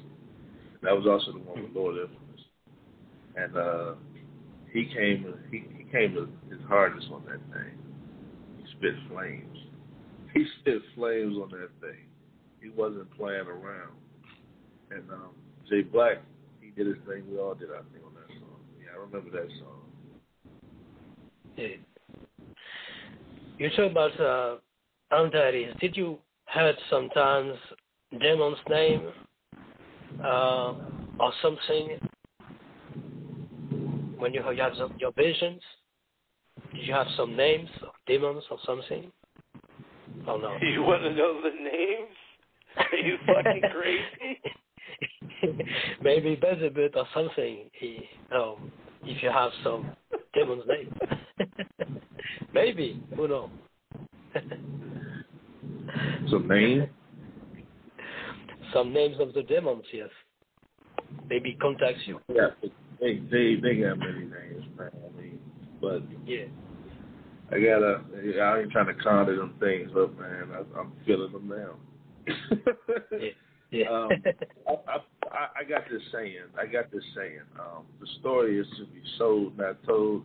Some things I leave for the albums, you know, like the names of the demons that be. Because if you say these demons' names, they're they're gonna hear it. And now uh, you speak in a different language or whatever, you know, like the devil's tongue. They'll come. They'll come. They'll yeah. hear it. They'll, they'll right beside you. You won't see them. You feel them, their presence. You feel their presence more mm-hmm. than life. It's crazy, man. You don't want to. You don't want to say their names out loud. You don't want to say their names out loud because then you'll be something will happen to you that night. Something may happen that night. You're like, man, what the hell? I just fell for no reason, man. I, what just happened? They, they're playing a joke on you. They like April Fools just as much as a human. Every day is April Fools for a demon. Yeah, yeah. Well, one day in, uh, in Murder Dog, uh, Esham said in an interview, he have a hole, a hole in the head. And uh, when he go to jungle, the shamans over there said to him, you can see the spirits. And that's why you have this uh, this uh, experience of right through the something. Gateway or something. Um, through yeah, certain individuals. Yeah. Ooh. I just felt, yeah, I just yeah. felt something touched me. yeah. Someone just said that. um, I'm going to have to move to the other side of the room. um, yeah, as soon as you said that, something rubbed on me, man. I ain't not it with you right now. Do they uh, ever hurt you, though? I mean, um, uh, do they ever, do they ever hurt do they ever, let me put it this way, do they ever hurt you and scare you? Oh, they're scary every day. It's like you don't have to show it. Your heart will start beating really fast for no apparent reason at all. That's what mine does. Like, it's hard to breathe now. um, now I'm in the kitchen and shit. I'm just like, I just got away from the spot. Something just touched me on my back. like, like claws and shit. Like, man, I'm getting my ass away from this job real quick. And um, it causes paranoia. It does. Some, like I said, some demons uh, that'll hurt you. Some and some may just be there to look and observe. You you gotta know which demons you're dealing with. Might be trying to get some new candles. Yeah, different strain. Like, oh, this shit's a little bit too euphoric. I need some indica to calm me down now. You know, yeah, uh, does indica help you, though? Indica, sativa, the hybrids, any type of... Indica does its job because it just calms everything down. That's It's almost like, you know, that's what Xanax does. It's a downer. Indica is a downer. Sativa's an upper. But if you mix the two together, it just enlightens your mind and your body. One is a body high, one is a mind high. But that indica calms. It calms. And you can see the demons coming right up to you and um, walking on all fours, coming straight to you. And you'll just be like, cool. And just keep smoking because, well, your body ain't going to let you try to do what you think you're going to do.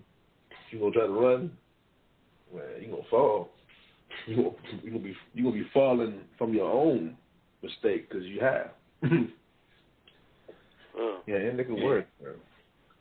Yeah, there's a calming effect. Um, did, did you heard about, did you heard about, uh, the Memphis rap singers, it's a subliminal message into the tapes like uh, Maniac, Hellraiser, or H O H, uh, Living in a Casket, or N O D, Niggas of Destruction. It was message code for murders, maybe, subliminal message. Did you heard about that? And maybe you put message subliminal to your music? Oh, I didn't hear about anybody... I was putting a message in their music, but I, I know I put messages in mine. Sometimes I may turn the lyrics around and let it play backwards. Kind of like it, though, Provoke Me song. You go ahead and play that backwards and tell me what it says. And, um, you know, hidden messages.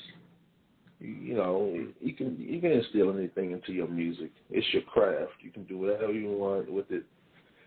You know, there's no limitations to this music making. You can put a message that you don't want people to hear, but they hear the message and they don't know what it is. But if you're looking for it, you'll find out what it is. Now that's good. You, you can feel with uh, with a non-less X case. It's uh, his music is weak. It's uh, it's more entertainment. For me, it's not real devil shit. It's maybe devil entertainment into Hollywood shit. But it was very different with the Three Six and your music. It was more real stuff. Uh, I mean, uh, real devil shit, but not Hollywood devil shit. You know? Can you tell us about it? The difference between yeah, I don't know why rappers is still Hollywood. I mean, I guess you can just watch a movie and just put, hey, you know, I'm I'm doing exactly what's in this movie. And and I guess people are rocking with that. They rocking with the fake shit. I'm like, damn, that's the fake shit, though. That's not what's going on here. You would have to actually go through some um, some battles with these demons, with these, you know, with your religion that has everything to do with these demons. You'd have to uh, have experience. You'd have to have experience to know what's real and what's not. You can pick up a book and find out what's real and what's not by picking up the Satanic Bible, the black magic, all that crazy. And and then once you find out this stuff, you start to see that Hollywood picture that everyone else painted on top of you now because you're one of, you know, the propaganda. People people put a bad image to it, mostly people of religions, beliefs of Christianity or other. Yeah, they. Uh, well, you got to look at it like this: Christianity um, is probably responsible for more deaths and, and destruction than just about anything. Look at all the wars in the name of religion. Um, it's a it's a fucked up world. I think religion uh, plays a big key in it. Um, but also look at this though, uh, D J Fire. Look at this. Before uh, before human touched uh, touched ground here. Um, Nobody was fucking up the earth. No uh, species of animals were not disappearing every single fucking day. I think yeah. we are descendants of something truly evil. To be honest with you, we're not of God. If there is a if there is a good peaceful God, I mean, he pretty well fucked up with us. Wouldn't you say so? If you find yourself, your true inner self. You, you say, we say hell, Satan, and we realize us as gods. We are the gods. Once you truly find yourself and delete everything you've been taught since the day of birth, you're doing things no longer abnormal. You can call yourself, you are God. You are the God. But the, the God that these Christians would worship, I've, I've heard nothing but chaos, destruction, damn near terrorism. It's like you've been thrown in a hole and, and, and then starving in that hole with broken limbs. I'm like, damn, um, what kind of shit is that? You know, um, burned at the stake. The forty days and forty nights that killed millions and all kind of crazy shit like that, like. The Crusades. Like, oh, man. Yeah, I mean, you can go back hundreds of years. But even before that, I mean, just, just us touching down, it's like we almost immediately started to um, just just fuck shit up. Do you did you ever hear about the stoned ape theory? Stoned ape, no. Stoned ape theory. It was on a Joe Rogan uh, podcast. He believes uh, he had a scientist on there uh, who said that they believe that over time, apes kept eating fucking psychedelic mushrooms, right? Just uh, over the course of thousands and thousands of years. Well, their brains were not equipped to handle what a psychedelic mushroom could do to them as far as, like, take them on a trip into different dimensions and expand their minds. You know, they weren't able to understand that. So naturally, after thousands of years of consuming this, it started to create subspecies, more intelligent. You know what I'm saying? And they be- they believe that people evolved that way. I think we came from another fucking planet. I don't like, know. Like like like like like the god of Murder Dog. He was a shaman. Yeah, yeah. The, the writer of Murder Dog magazine's a fucking shaman. Yes, sir. This guy told me, you know, plenty of times. He, he told me he's like, man, I I have powers. I can do things. Yes, sir. I'm like, you know, I'm well, not damn. fucking with this dude. Yeah. Oh yeah, man. Yeah, Black man. Dog, man. He's one of them dudes. He's like, um, his life is just. They need to make a movie about this guy. It's, it's fucking insane. From the seventies jungle. He used to sleep in coffins and everything. Oh, well, damn. No. Yeah. Damn. Yeah, yeah. He should make a whole movie, man. He got the power, man. Well, he got he got the power to do it, man. If you wanted to, or just a documentary. Hell, that could be the movie. Yeah. Shit. Well, did you read uh, also Aleister Crowley? You talk about black magic, like uh, magic and practice or something like that? Like Crowley no. thing? Aleister Crowley. Maybe you know about it. What, could you repeat that? Aleister Crowley. He was a, a magician. Like, yes, sir. Yes, sir. Sex genius too. I think it was a sex master. So he, had he, called it the he called himself the beast. He was man. I mean, I'm brushing up, brushing up on everything basically. And um, I heard every everyone that I'm reading a book about is like the opposite of what they want you to be. Christians will go ahead, like I said, the propaganda. They will want you to be this evil person. But in reality, it's just a person living the way they want to live. Like when Lucifer was cast out from heaven, created his hells. And um, when you have an astral projection, did you go into other worlds or other dimensions, or did you see yeah. other things as the, the the evil? Did you see other things also? I seen some beautiful things, man. And these was more like worlds. But I knew they were dimensions because I'm thinking, how did I get on a how did I get on a planet? Um, but they're known as dimensions to me. And what I've seen is the most beautiful thing in my life. But some things of beauty can be destruction, you know, to your mind especially. If you don't see none of these places on Earth, none of them, like the the the lake, the lake of fire, the the fires that, and you you visiting these worlds, you don't feel the heat. You know, it's like you it's like you surrounded, you surrounded by like a barrier until it's your time to go. But that place is not doesn't look too fun if you uh. It's like you almost have a human eye in this world, but at the same time, if you visit this world and you see through your third eye, you see all this crazy stuff that you would they would Hollywood it. They would call it Hollywood, but demons do exist. They just don't want to make themselves be known. You know, especially to human yeah, it's eyes. Like, it's like a, you put sunglasses and you see like the movies Alive of Carpenter. You see other yeah. things, yeah. other dimensions. Well, you said earlier uh, you see him walking on all fours. Um, yeah, that's like almost like animal. Yeah, like animal, like like uh, almost like a dog.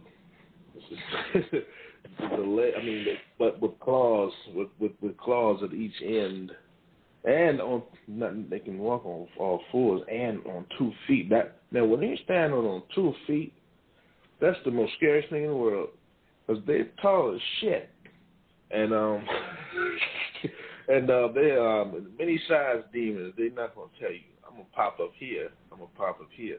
It's the reason they can disguise themselves as your relatives' face. And just walk away like, you know, you almost think you're dreaming. You almost think you do. You almost think you're dreaming. Well, I'm not dreaming. Let me get up and, like, granddad, at you. Oh, shit, where the fuck you went? And, you know, and uh, your whole the heart, your heart starts to beat. You know there's a, you know there's an entity nearby. You know there's an entity nearby. You know. You feel it. You just saw that. You know, you start to think, is it the stuff that's floating around or what? Nah, it ain't. That's too damn big to be a, to be something that ain't there, man. When, when I was a high. kid, my dad and uh, mom, they took me into this uh, Native American uh, museum and gift shop up in Wisconsin. Um, and I remember the lady was telling my dad about, you ever feel about when you're walking at night, they were talking about spirits, how you feel like something's behind you. And when you turn around, your face, they believe that sometimes your face can get distorted. Like you can almost turn into something else. Like uh, almost like morph into something kind of. You know what I'm saying? Mm-hmm. Do you ever see people like, like, like change in front of your eyes or anything like that? Or? I've seen me change in front of my eyes. Yeah, I don't hang around too many people. I don't hang around too many people. Demons don't like that. So then they'll go ahead and try to turn on them. They might get possessed and hurt one of your loved ones and not even know you're doing it. Seemed like that happened a couple times in my life almost mistakenly. I would wake up on a couch or lay it out and like, what happened? I almost thought I would wake up in handcuffs one day or something. But, yeah, I've never witnessed anyone else go through this but myself. I can notice it. That's why people, you know, think some people might think I have multiple persons disorder just because of that alone. So I can notice when I, I go through some changes.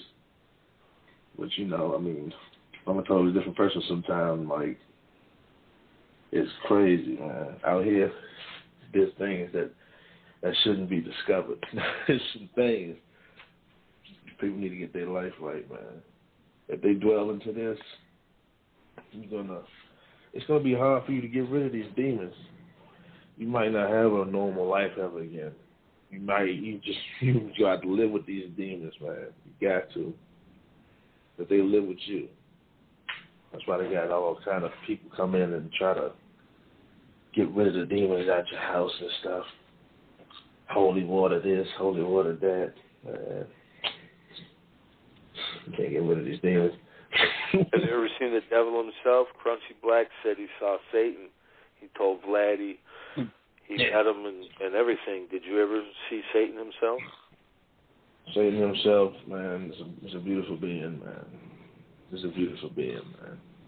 It's not all Hollywood like people would think. I mean, the horns, yeah. The horns is a representation of the goat. And when you see him, you just, he didn't say a word to me, though. He said a word to me, though. It's almost like I was, when I seen him, I was at the final. It was like, it was like, okay, this is the final. Boom. Woke up. I was like, what the? Like, I'm in the hospital? The hell, you know? And like, I didn't get a chance to speak with him, you know? It's almost like he, you know, in my music, though, it's like he speaks through me. It's like, it's, it's crazy to explain. It's like I don't feel like myself. When I'm rapping on this microphone or any microphone, man, I'm not myself sometimes. Some people, you think I use an effect. I've never used an effect a day in my life. No, no effect. No, no type of anything on my vocals. Like Lord of Fire, like Rise, those songs right there. Those songs that I don't sound human on. That's me. That's crazy, and you know what? Um, you said you don't sound human on them. Uh, last ta- after the last time we talked to you, me and Sin, during the interview, we both swear we heard like multiple voices. When I went back and played the audio, it was just you. How do you explain that shit? Yeah, man. Yeah, that's that's them talking. And you know you can capture. They say you can capture things on audio before you can catch it in your human ear. But like, and it, it, you know, like paranormal activity, except a person was to take a microphone and ask a question, and they'll answer back. You'd only hear it on audio because it's, it's different frequencies. Us, you know, human ears don't hear, but you heard it. did you did you listen, did you reconnect some uh, some uh, ghost or something into your music? You haven't uh, heard it. Oh, it, it, it was recorded after? Recorded? No, if you, if you have some ghost or something, strange noise into your music uh, after you're recording, and uh, while you're recording you listen to nothing strange. Well, I've never... Well, since I'm part of the entity's existence, I myself don't, don't would have never tried that. I mean, I talk. They talk to me. They talk to me. I don't, I don't think I hear what they're saying. It. I can hear them too damn clearly. Too damn clearly. Uh, they speak to me in my dreams and in my nightmares too. I be having the most craziest nightmares ever. I had a nightmare. My skin was just falling off my skull, man. I said, you gotta be kidding me. Then my head came off, and then I, I said, you know what? Time to wake up. Voices in the head remind me like a Red Rum of Project Pat, his first tape. Yeah. Maybe See, it was they, uh, the song you did. Did these uh, demons yeah. ever ask you or want you to hurt anything or anyone, or, or do they just want you to oh. like fuck with people? Oh, man, they tell me, oh, man, they give me some visions I've never even imagined I would even think about. Some some um, unheard of and uncalled for shit. Every type of thought that would go through your mind that you think you can't, they'll go ahead and put it there. They'll go ahead and put it there, and you're sitting here like, man, like, Like, yeah, they, they give me visions of hurting family all the time because I've been rejected by my whole family and whatnot. They're just not like me at all. No support or whatever. And then my demons give me a vision of just, just hurting, hurting them, torture, pain. I'm like, calm the fuck down. What the fuck is going on with my mind right now, you know? And then it, I'm not putting this in my head. It's being put in my head. Injected misery. This shit is crazy, man. I mean, all the time, man. Every every time. Even if no one's done nothing to me. You just it just randomly pops up. Yeah, because it feels that I'm thinking these spirits know. It's kind of like a gut feeling. They know you. This person's gonna let you down. So let me put the demons just whisper in my ear. Let me put these, you know, thoughts into my head early before it gets too worse and you can't turn back. This person is out to get you. This person is here to stop what you got going. They won't tell me why. They won't tell me why. Why, you know, I asked why. Why, why didn't you want to stop me? Just, just, just, just hurt them. Just destroy them. Have these thoughts so that you can constantly think about it over and over again. How to get away with this shit. It's crazy, man. Look. It's reminds me like a, like a Welcome to the Tarot Dome. When Chuck D said, uh, I got so much trouble in my mind. It's crazy shit. It's like, um, you ever fuck with the Ouija board, though? And uh, is it true what they say about it? Mm, I haven't fucked with that Ouija board yet because I, I'm always by my goddamn self. I'm always by my goddamn self, so... that should probably point, point, point to me and shit. Is there someone in the room? Is it one of us? And then shit probably say yes or some shit. And then I won't be friends with him anymore. He, he probably never come come back to me. I don't know. That's me moving the shit. That's not me moving the damn thing. Shit, I mean, because I know what the hell's there. I know it's there. That Ouija book can't tell me nothing except that, that there's someone else. Uh, there's an ally nearby. there's a There's a there's another entity. He's a friend or foe. I never know which one it is. But they not here to be your friend though.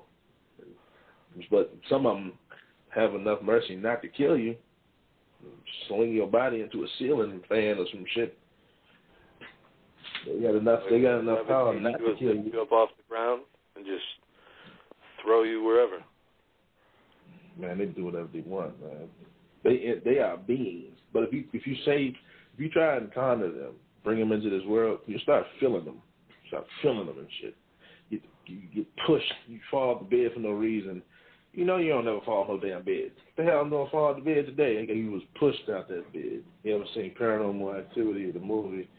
But you just got dragged out the damn bed. That's I believe that damn genre was based on a true story. Because, what about um, what, what do they talk about the um, uh, what do they call that sleep paralysis? People say they get raped and shit at night by some type of yeah, entity. Um, yeah. So, uh, what about um, you know um, the long-lasting effects when you look down the road, D J Fire? Uh, I mean, don't don't you want to find peace? Some type of uh, uh, normal without all this hurt and all this pain, if you can. I do. I do. I long for it, man. And, um, you know, my piece is in what you said the first time, man. I'm going to just get a bag, big-ass bag of indica. Because my piece is in four twenty. That's like, like I'm smoking with the demons. If I ever made a C D cover one day, I'm going to have them surrounding me. Smoking with me on the C D cover because that's what I see, man. It's like when I smoke, you know, my vision goes in and out of this world, in and out of this world. When I'm when I'm high, my vision goes in and out of this world. It's like, oh shit! It's like it's like my it's like, it's like a third eye that blinks, on and off. It's like, oh shit! But I'm no longer afraid of the shit. But that don't mean they ain't gonna not fuck with me. They gonna fuck with me. Oh yeah. You want to enter this world again? It's like uh, worse than humans. Worse than humans, they can hurt you. Are, are they like aliens? Are they from a uh, when when it's a different dimension? Is is that like another planet, another time and space? I mean, how What would you say it's they another are? Time. I would say it's another time because it's a. You could be. I could be standing here right now. Third Eye will kick in, and then everything looks the same. Sometimes pure, sometimes gritty. But you see something walking. I tell you that. You see things walking that you ain't you ain't meant to see, and it shit gets weird. Demon specters. Some don't even have a damn. Some don't even have a uh, physical form. They just be standing there, standing there, like a kind of like a Slender, you know, just standing there, just waiting for you to blink again. Sometimes when you blink, you see them, and you blink again, they're just gone. It's like, like what do you call that? Why is it doing that? It's uncontrollable. It's an uncontrollable state of your own body. Because you, you, you're human. You're not going to be able to see everything. But something's in you that's making you see these things, man. So it's another dimension. It is like a, it's, it's definitely a dimension. But I, I look at it as like a different, it looks like a different time period. Because you'll, you'll see something right next to you that's not, it wasn't there before. It wasn't there before. I've woken up from nightmares and I had, I woke up with burns and shit on me, man. A fucking hole in my arm and shit one day. Like, like, like, like a piece of malted lava just, you know, as as, as lava kind of boils and shit. I woke up with a, I still got the mark on me too. I still got the mark on me too when I visited that shit. That shit was the realest shit ever. Because yeah, I was like, oh. It's like the, it's like the doors, the doors of uh, Jim Morrison, in fact. It's open doors like uh, L S D or something, or like like the books of Carlos Castaneda or something. But I think each person who who lives a near-death experience never be the same person when he come back. And um, yeah. It affects the, the same because uh, he, he got the... The doors, he opened the doors, so he never came back totally into normal life. That's exactly how it was like, man. Cause you, you, you experience when you when you've gone through, you've gone through all that. I don't think anyone would be the same anymore. They they would I they would want astral dimension. Nice self. Yeah. That's know about it. Dimensions, man. That shit is a crazy experience, man. That shit, that shit is a crazy experience, man. I would advise anyone. You, you can go to a sacred place, you can go mystic place, and uh, you can see crazy shit. It's crazy stuff. What, of, what would you say that you you would advise them to uh, not fuck with it then? If they're not ready, I don't, I, don't, I would advise them to not fuck with it. If they uh, faint at heart. You gotta have the heart for this shit, man. You wanna go into this world, there there was a warning label. There was a warning label. You didn't hear the warnings. They're even in the books. Warning. You say this right here in this here language, this here thing gonna come after you. And it may not go away. Oh, so that they give crazy. You a heads up. They tell you flat out that, hey, if you do this, this is going to come after you. Yes, they do. I have a mentor. Shout out to Maryland. He, like I said, you have to rid yourself of what you know already to relearn, to become, to be, to be a true Satanist. And I'm relearning lots of things since my memory was like got, got taken from me, like at least half of it, the part that matters. And so when it comes to knowledge, that's the man I go to. He tells me his experiences. I'm telling you, man, like it's it's some crazy things out here, man. That you you get possessed. That's that's about it for you. If you if you've gone that far, you've done something terribly wrong, and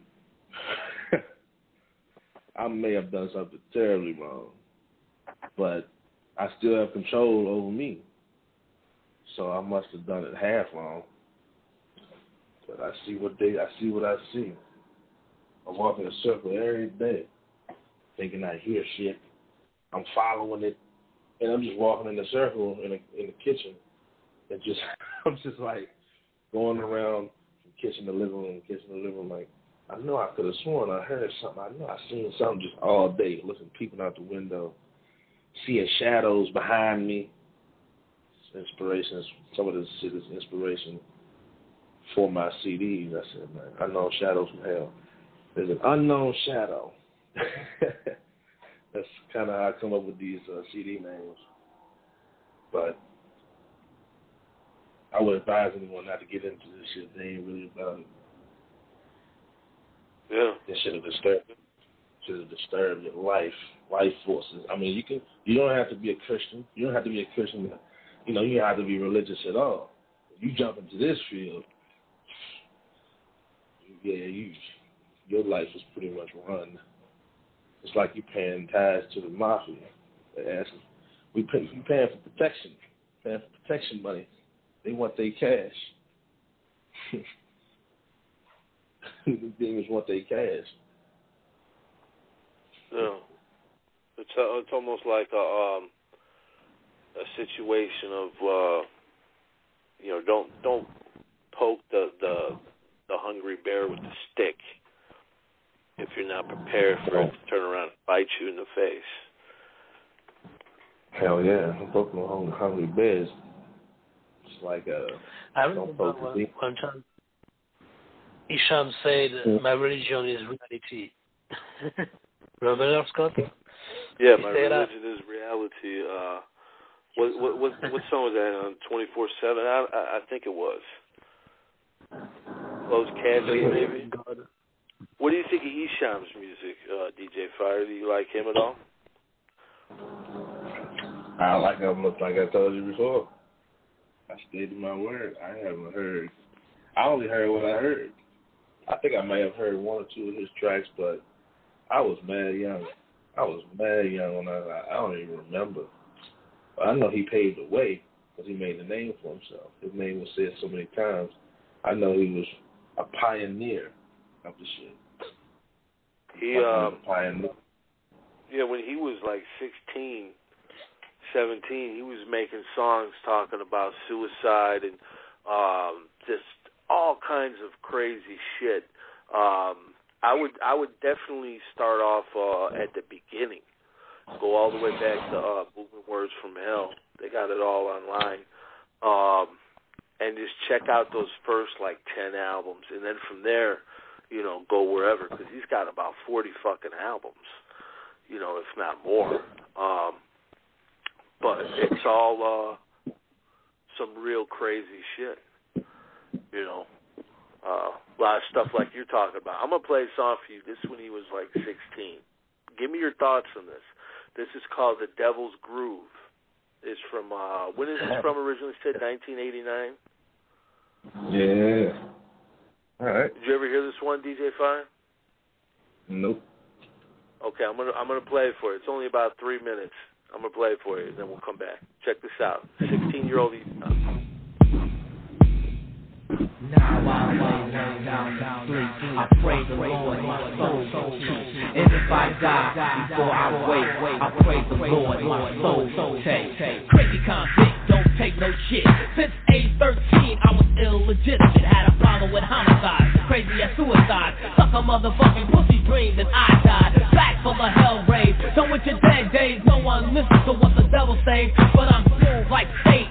And I was waiting for another death, so breathe your last breath. I'm a psychopath, crazy motherfucker laugh. At a funeral, tell me, do you know any other brother, any other that can get some? Say his name and he'll be another victim. See, words can't describe the pain you'll feel. You can't imagine it, cause that's real. A homicidal fighter, recited with my title. Got a serious psychological problem, that's my idol. Crucifix for tricks of black magic. A brother named Esham, tragic and tragic. The devil's my boy and Satan's my son. A gun loaded up and ready so that you don't want none. Shoot you in the back like Billy the Kid. Talking about taking me out, shit. Better put the dukes up before you get fucked.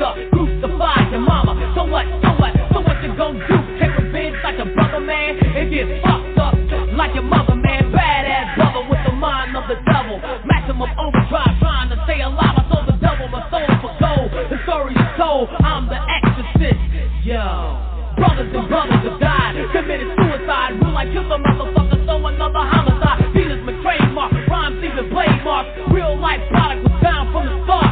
Sacrifice your life, tonight with a knife. Pray to hell and give the devil your life. See, many of you motherfuckers don't understand it. See, how long can you listen to one man's insanity? Prophecy the dead hasn't risen. The devil is dead and one man is chosen. The bleeds are dead to kill, bloodshed. So much bloodshed is painted the town red. My mind is evil, evil's inside my mind. The devil's gonna get you, just a matter of time. Go to sleep and never wake up, your dreams a nightmare. The witch was riding your back, I was there. Medusa turned you to stone, you're stuck in an eternal place. Imprisoned in the shell with a dead man's face. Six, six, six, crucifix. Hell's the fire on the candlestick. This is the double groove, the dance floor's bloody. Release your sins, up off of the slutty. Go commit suicide, another homicide. Stupid.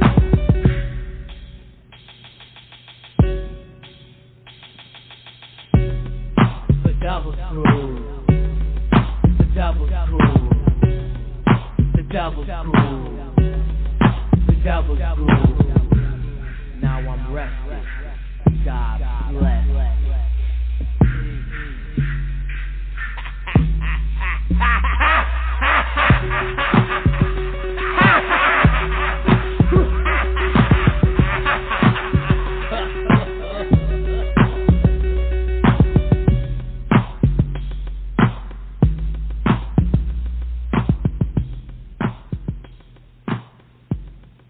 Now, uh, when you hear stuff like, uh, you know, the witch was riding your back, hell's the fire and the candlesticks, hard shit like that coming from a sixteen, seventeen-year-old kid, do you think he had some type of experiences? Because, I mean, how the hell does someone write something that hardcore in nineteen eighty-nine Detroit, you know what I'm saying? Uh, there was nothing out there at that time that fucking wicked. Mm-hmm. And that's why he's a pioneer of the shit. See, it takes a brave person to want to throw out what you've learned and not be afraid of it being rejected or accepted. As a, a real Satanist, they ain't they don't give a shit. They don't give a fuck. They don't give a fuck with no one. They just gonna put it out. He took, there. It, out. He took it out of black magic in a rhyme. Yeah, you never heard that before. Um, but it was uh, it was evil. It was dark. I mean, like at the end, you had, I mean, it was like The Exorcist on wax at that time. Yeah. Um.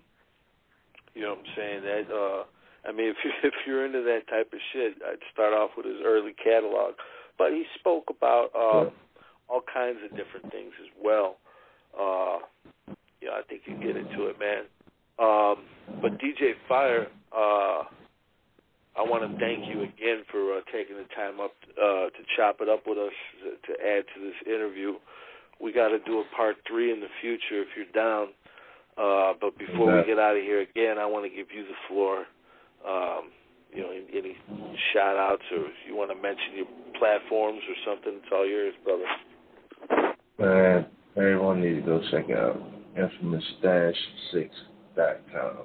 Everything you need to know is on this page. It's the home of the Infamous Six brackets.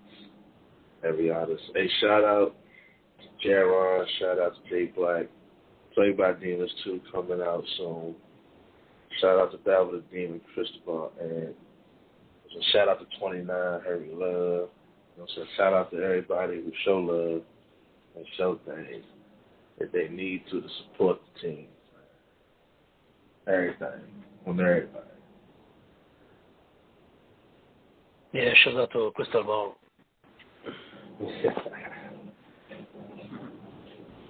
Yeah, definitely, definitely. Uh, yeah, Crystal Ball said something. He shouted us out on one of the uh, platforms. Um, well, thanks again, uh, D J Fire. We'll be getting at you real soon. Uh, try to stay in this dimension until we meet again, my friend. Uh, we're going to leave here with, uh, I'll tell you what, man, we'll leave here with one of your tracks, brother. Um, we played, uh, let's see here. You want to go with uh, Leave Me Alone, I Be Smoking, or Don't Provoke Me? Don't Provoke Me. The, the Visualizer is out right now, so I just released the Visualize on the YouTube channel. Slang Gang I six on YouTube. That that Visualize is gangster, bro. She got blue. Oh, yeah, third check that out, man. It's a, um, yeah. a music video to this song. Hell yeah. Hell yeah. Yeah. Um, we do official music videos and visualizes. It's just, we just not going to stop with this content. We just going to keep pouring this shit out, man. We doing shit. We making a mock. That's what we doing, man. All right, brother, you be safe, man. Don't provoke me. D J Fire right here. Murder Master Music Show.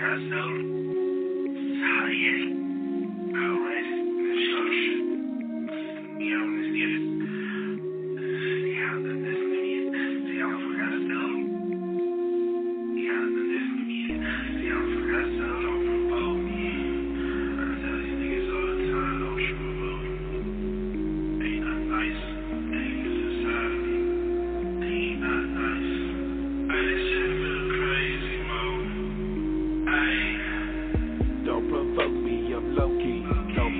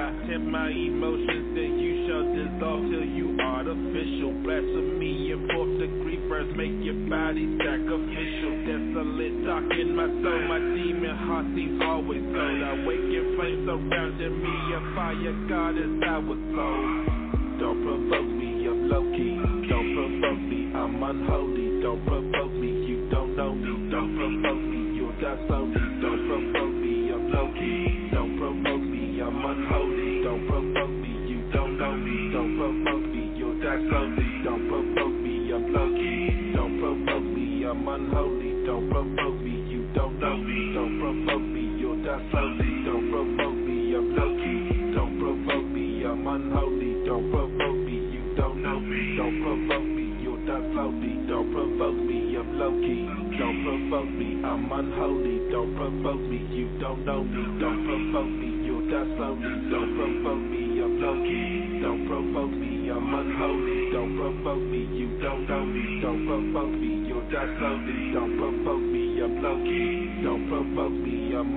me, I'm unholy. Don't provoke me, you don't know me. Don't provoke me, you'll die slowly. Don't provoke me, I'm Loki. Don't provoke me, I'm unholy. Don't provoke me, you don't know me. Don't provoke me.